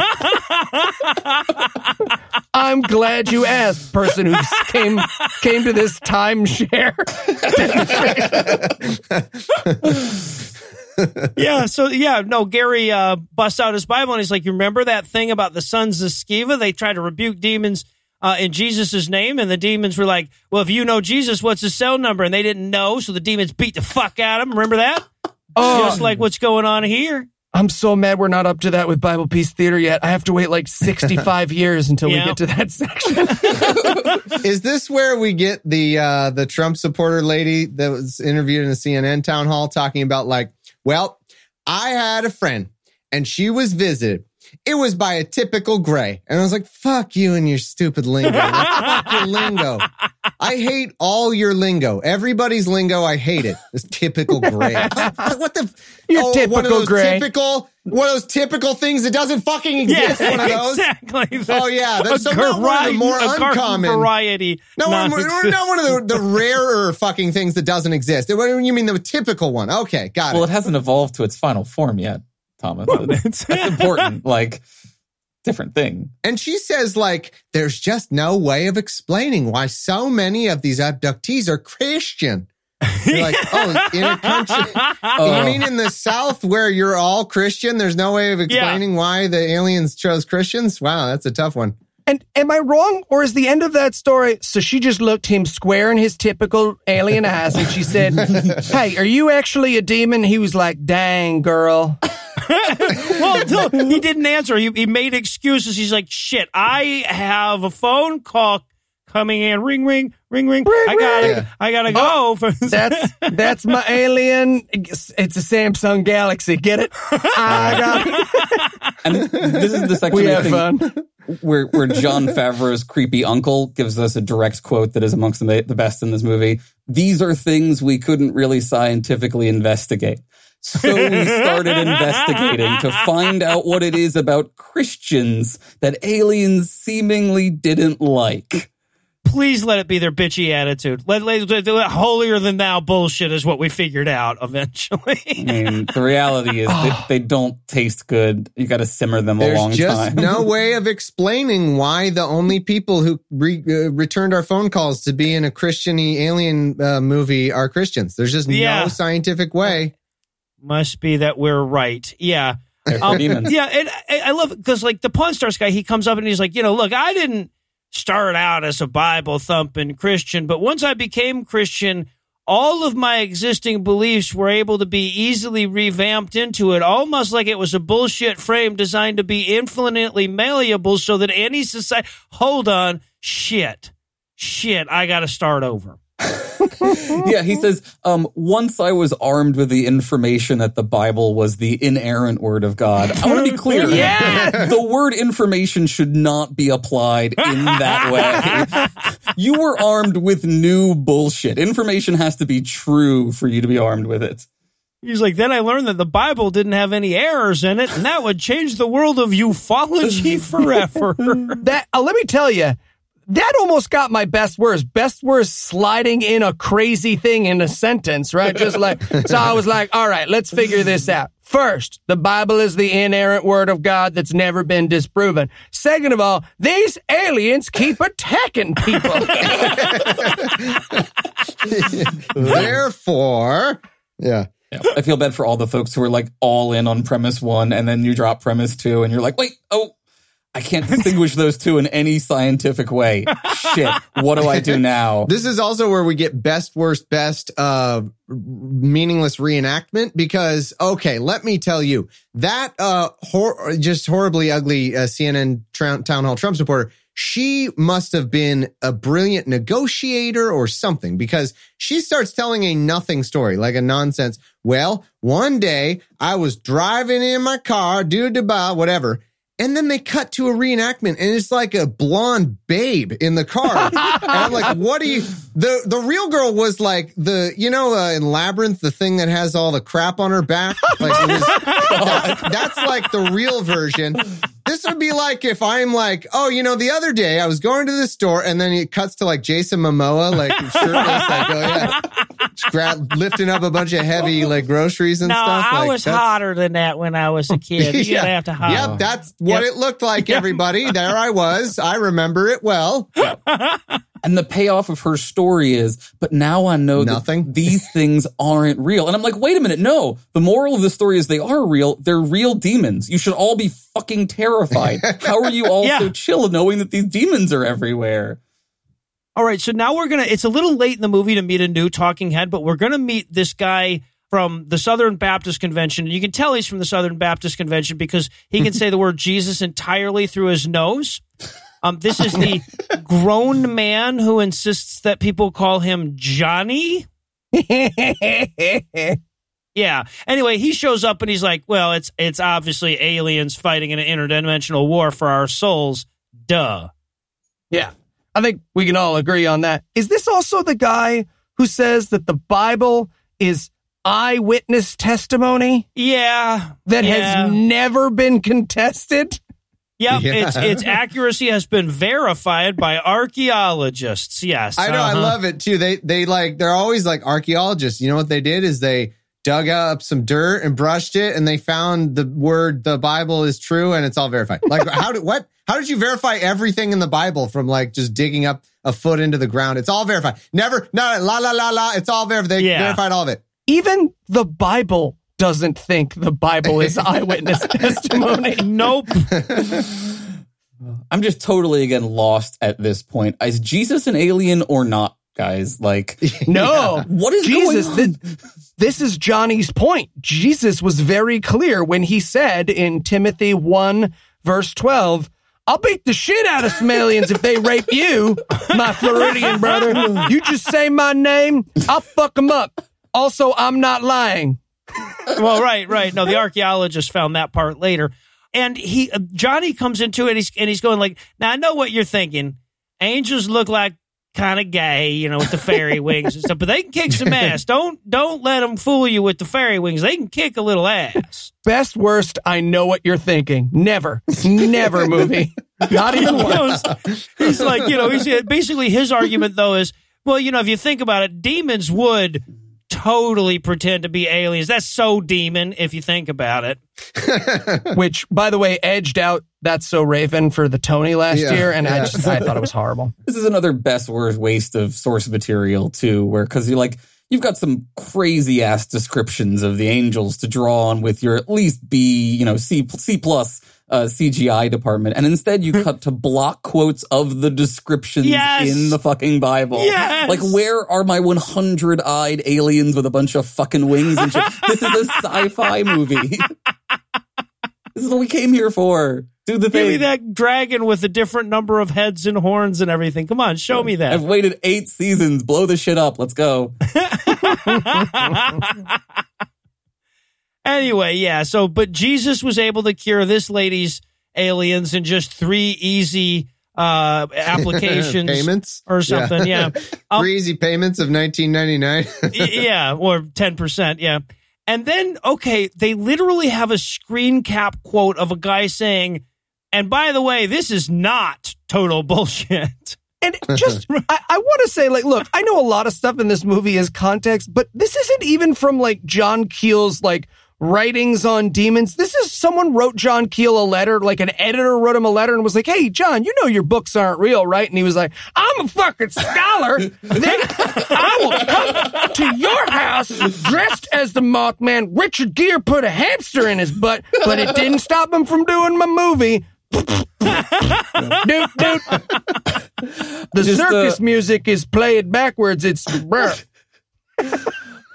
I want to also, by the way, say that philosophy is not a crackpotology while we're all expressing our deepest hopes and fears. I just want to, yes. it seems like the moment, so I'm going to get it out there. It's still a real thing. Podcasting is not a crackpotology. Let's all just express our honest truth. Let's get it out there, everybody. Juggling, come on. And we get Yeah, another great no. quote from uh, UK Rick Santorum here, right? Uh, one of the main reasons why I suspect the phenomenon isn't extraterrestrial is because it's constantly changing. yeah.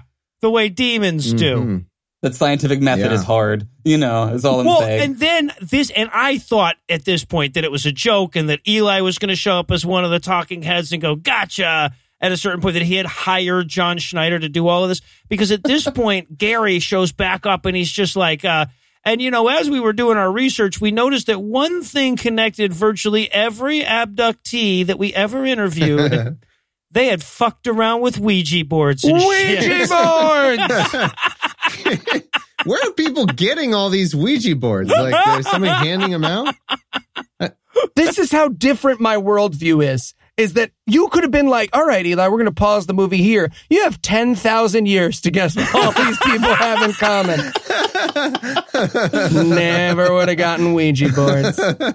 Yeah. 200 goddamn movies in. And I just want to say, if any of these people are listening, I will buy a Ouija board and play with it every single day and night and fucking nothing will happen. I'm very confident. Do a live stream of me sleeping and it will just be mainly probably some farting. Like that's mainly going to yeah, be I, I mean, what it'll be. you know, they, they keep t- trying to sell Jesus here at this point, right? Like, if you have a problem with alien abduction, become a Christian and it'll only be demons, right? It's like, but, or become a skeptic and it'll just be sleep paralysis. This is so much better. This is like the one place where we actually have a better product to sell than them. Skeptics, we have Ambien. and, and demon space orgies. I mean, Well, it's a no brainer. Yeah, and uh, oh, it's so fucking sad. At one point, they start talking about how like alien abduction apparently is genetic. That that people like, Yeah. they you know that people start talking about like you know I had alien abduction experiences and my kids didn't, but then I took them for hypnotic regression, and suddenly they were traumatized by memories of alien abduction as well. God, that got sad. Yeah, I have I have deep seated abuse experiences, and so do my kids. yeah, right. Right, Ah. but but the message they're trying to send, which is only slightly less terrifying, is no watching scary movies or playing with Parker Brothers board games, or demons will get your children. Yes, put down the tarot cards where demons in alien costumes will abduct your children. Yes. Precisely. Have we gotten to the to the voiceover guy that has the famous uh, GAM communist one world government accent yet? Because uh, that was incredible. I, that was a nice callback to uh, every single communist one world government accent ever in a GAM movie. He's auditioning for us. Yeah. it's like it's Don Ford. It turns out it's Don Ford. Okay, and then also we learn at this point that a lot of people who are experiencers, right? Again, can't use the word abductee, come out of their alien experiences sure that they're supposed to start their own religions, which is exactly what demons would want you to do if you think about it. And does the movie have any examples of these fake appearances? Why, yes, they do, Eli. You may have heard of Mormons and Muslims. they, that's some great examples of people tricked by demon aliens into starting false religion. Right? Somebody's in the back, just like, don't say road to Damascus. Don't say road to Damascus. Well, again, the Bible see the, the Christians see that coming. They go like fucking Mormons and Muslims seeing angels, right? As opposed to the massive eyewitness accounts that the Bible is based yeah, on. right, right. Yeah. Yeah. I know, and they're like, come on, contrast the evidence for other religions with the evidence for Jesus. And I'm like, come on, who would waste their entire lives doing that, right, guys? Gosh. Um, Oh, too dark. Sorry. I'll, I'll, Matreon let's go back to demon porn. Demon porn. Here we go. almost almost made it to the ringtones. Everybody, help us make ringtones. All right, so yeah, so then, but but Gary warns us. He's like, you know, the the the real goal of the demon aliens is to pervert the word of God, which is why some alien abductees even come out of it writing their own Bibles or their own Gospels. Oh, oh, I can imagine how that would happen. You really think I should write my own Bible? Absolutely, man. All you gotta do is just write that shit down. Aha! Oh, I can't believe you. Oh, oh, come on, guys. It's, it's good shit. Back on the ship. Come on. You, you guys ruin everything. Oh, yeah, sure we do, Mr. Christmas Lights. I gotta go. Wait, what about my Bible? Is gay stuff okay? Uh, yeah, it's uh, in fact, it's mandatory. Cool. Mandatory. So, and then I noticed at this point, it's been like an hour since we got any narration from that DILF of a host from Yeah. Smallville. And I was thinking either A, it got too fucking insane even for him, or or B, he's having sex with all of our moms. That's the only thing. Right. one of those. It could be both.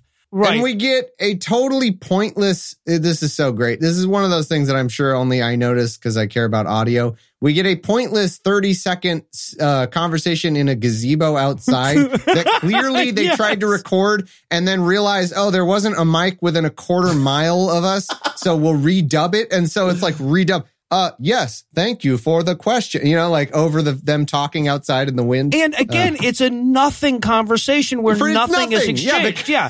They, they just they desperately needed to get to an hour and 51 i guess yeah yeah. I think the only information we got was that they had both managed to get to North Korea on this shtick. That was the, the takeaway South from that. Korea- co- South Korea, excuse big me. South, South Korea. Korea, yeah. You don't want to get to North Korea on that shtick. I- I'm pretty sure they could they could they could sell some people in North Korea on this. I think that's another fertile niche that they Yeah, should get actually, into. I feel like that's the only country that's going to out crazy them. They're going to be like, you're going to be like, excuse me, I know you're worshiping your godson who golfs an 18 and doesn't poop. Uh, but if you've ever been abducted by aliens, those are actually demons sent by a goat satyr to convince you of a different religion. Kim Jong Il is going to be like, this asshole, am I right? so yeah and okay i love too he's you know they're trying to like bolster their aliens or demons thing and he's like you know he's like but you know you know aliens are always when they show up they're always like oh i'm so from outer space different planets and shit why would they protest so much Yeah, no, his big evidence too is like, here's how we know. I this is that the t- toward the end of the movie. So this is my big objection. Here's how we know it's not aliens. We've got all these stories, every single millions of binders full of stories. Why did they never grab a towel from the spaceship bathroom and bring it back? No with them? one's ever. Look, I'm a skeptical man. You're telling me no one's ever stolen one of those decorative soaps from the inside of a spaceship? but why Bullshit. wouldn't anybody Yeah. take a demon towel though Yeah, yeah. I've never. No one's ever borrowed a space pen from the deck of the spaceship. Yeah, Gary. I'm a skeptic. Gary wants to know where the used space condoms are, guys. This is pretty Yeah. straightforward, right? Science adjacent person I- wants. you to know what? What's funny is it would have been a better argument if he's like, "Why have we never seen a guy walking around with a pull up his ass after?" He's like, that actually would be a good question, yeah no like- or like some massive, you know, anal hemorrhaging kind of thing. Like, what? It, Was- did, did anyone ever ask? Like, did you get an examination? Did you? I mean, there would be evidence of this. It's this. just like Yeah, Phineas Gage is just walking around with it all the time. What do you, what do you, what do you guys? I, I can't see it. What are you talking about? What, I'm fine. I'm going to work in just a little bit. Rub some tussin in it. and also okay and he and he says at one point here and i love this might be my favorite line in the entire movie because me and gary actually agree on this one accidentally this is this is where he says and christianity has never been more relevant to the culture than it is today yep Gotta get fill those pews. Basically, what we're saying here. Jesus ain't gonna pay his own rent. It's the moral of this entire And then fucking we movie. finally cut back to the uh, Dilf. By the way, he, like zips up his fly, and he's like, "Oh, so uh, aliens, uh, whatever, whatever we're talking about here. Uh, Well- I get paid." We've had a lot of fun today. And you thought about what I'd look like on a surfboard, like gently teaching you how to surf. Not not in like a too harsh way, but maybe you'd get up once or twice and you just hold my hand in the sand. Anyways, the movie's over. There's 10 seconds of credits. Goodbye. Only Jesus can stop the aliens. yeah, I was pretty angry at this point, right? Because I realized we were eight minutes in, and we learned almost nothing about these actual demons. No, no background. Like this is a, just Game of Thrones all over again. We're gonna rush it in the last eight minutes. Fuck this. well they're they're softening us up for the sequel obviously they're going to go into more detail uh, in this I, I actually really hope that they're going to make a sequel Mm. All right. Well, that's it. So, Thomas, Aaron, can't thank you enough for hanging out with us today. If our listeners want to hear more from you guys, uh, remind them where they can go. Uh, I guess I'll. Why do you assume that's my job, Aaron? Why isn't that your job? You're more popular. Yeah, if they want to find us, they can check us out over at Philosophers in Space on all the major places. Space, Um, space, space. And they can also uh, find me at Embrace the Void and Thomas literally anywhere that there's a podcast. Great. Now do a take where it's like you've spoken English before. You're such a dick. Uh, All right. Well, that's going to do it for our review of Alien Intrusion, but it's not going to do it for the episode just yet because we still need to toss out the teaser. So, Eli, tell us what's on deck. Abby, What the hell is Abby? It's the very first movie in the Psychotronic Encyclopedia of Film, and anything whose catchphrase is "The devil is her lover now" deserves our treatment. Okay, well, in that case, Heath will be happy to get home. So, with that to look forward to, we're going to bring episode 196 to a merciful close. Once again, a huge thanks to Aaron and Thomas from Philosophers in Space, and perhaps even a huger thanks to all the Patreon donors that help make the show go. If you'd like to count yourself among their ranks, you can make a per episode donation at patreon.com slash godawful and thereby earn early access to an ad free version of every episode.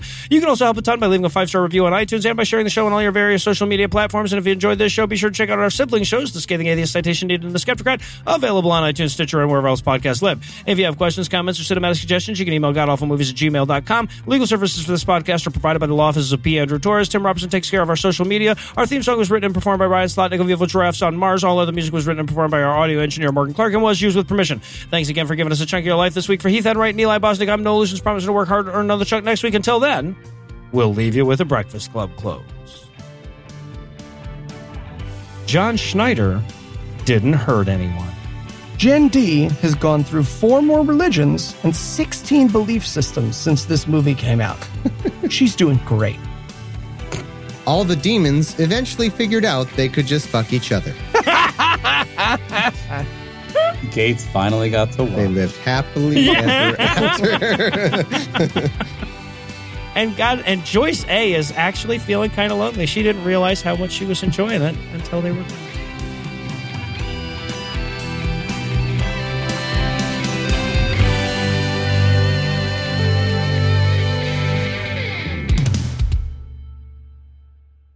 I guess. You want to help me write his headlines for when he gets back? Sure, sure. We do write Heath's headlines for him. Yes, we do. You're such a dick. That's what you get. You come from Match? You come from Match? I got two weeks worth of cam ads for you. You come from Marjorie Tyrell Bosnick?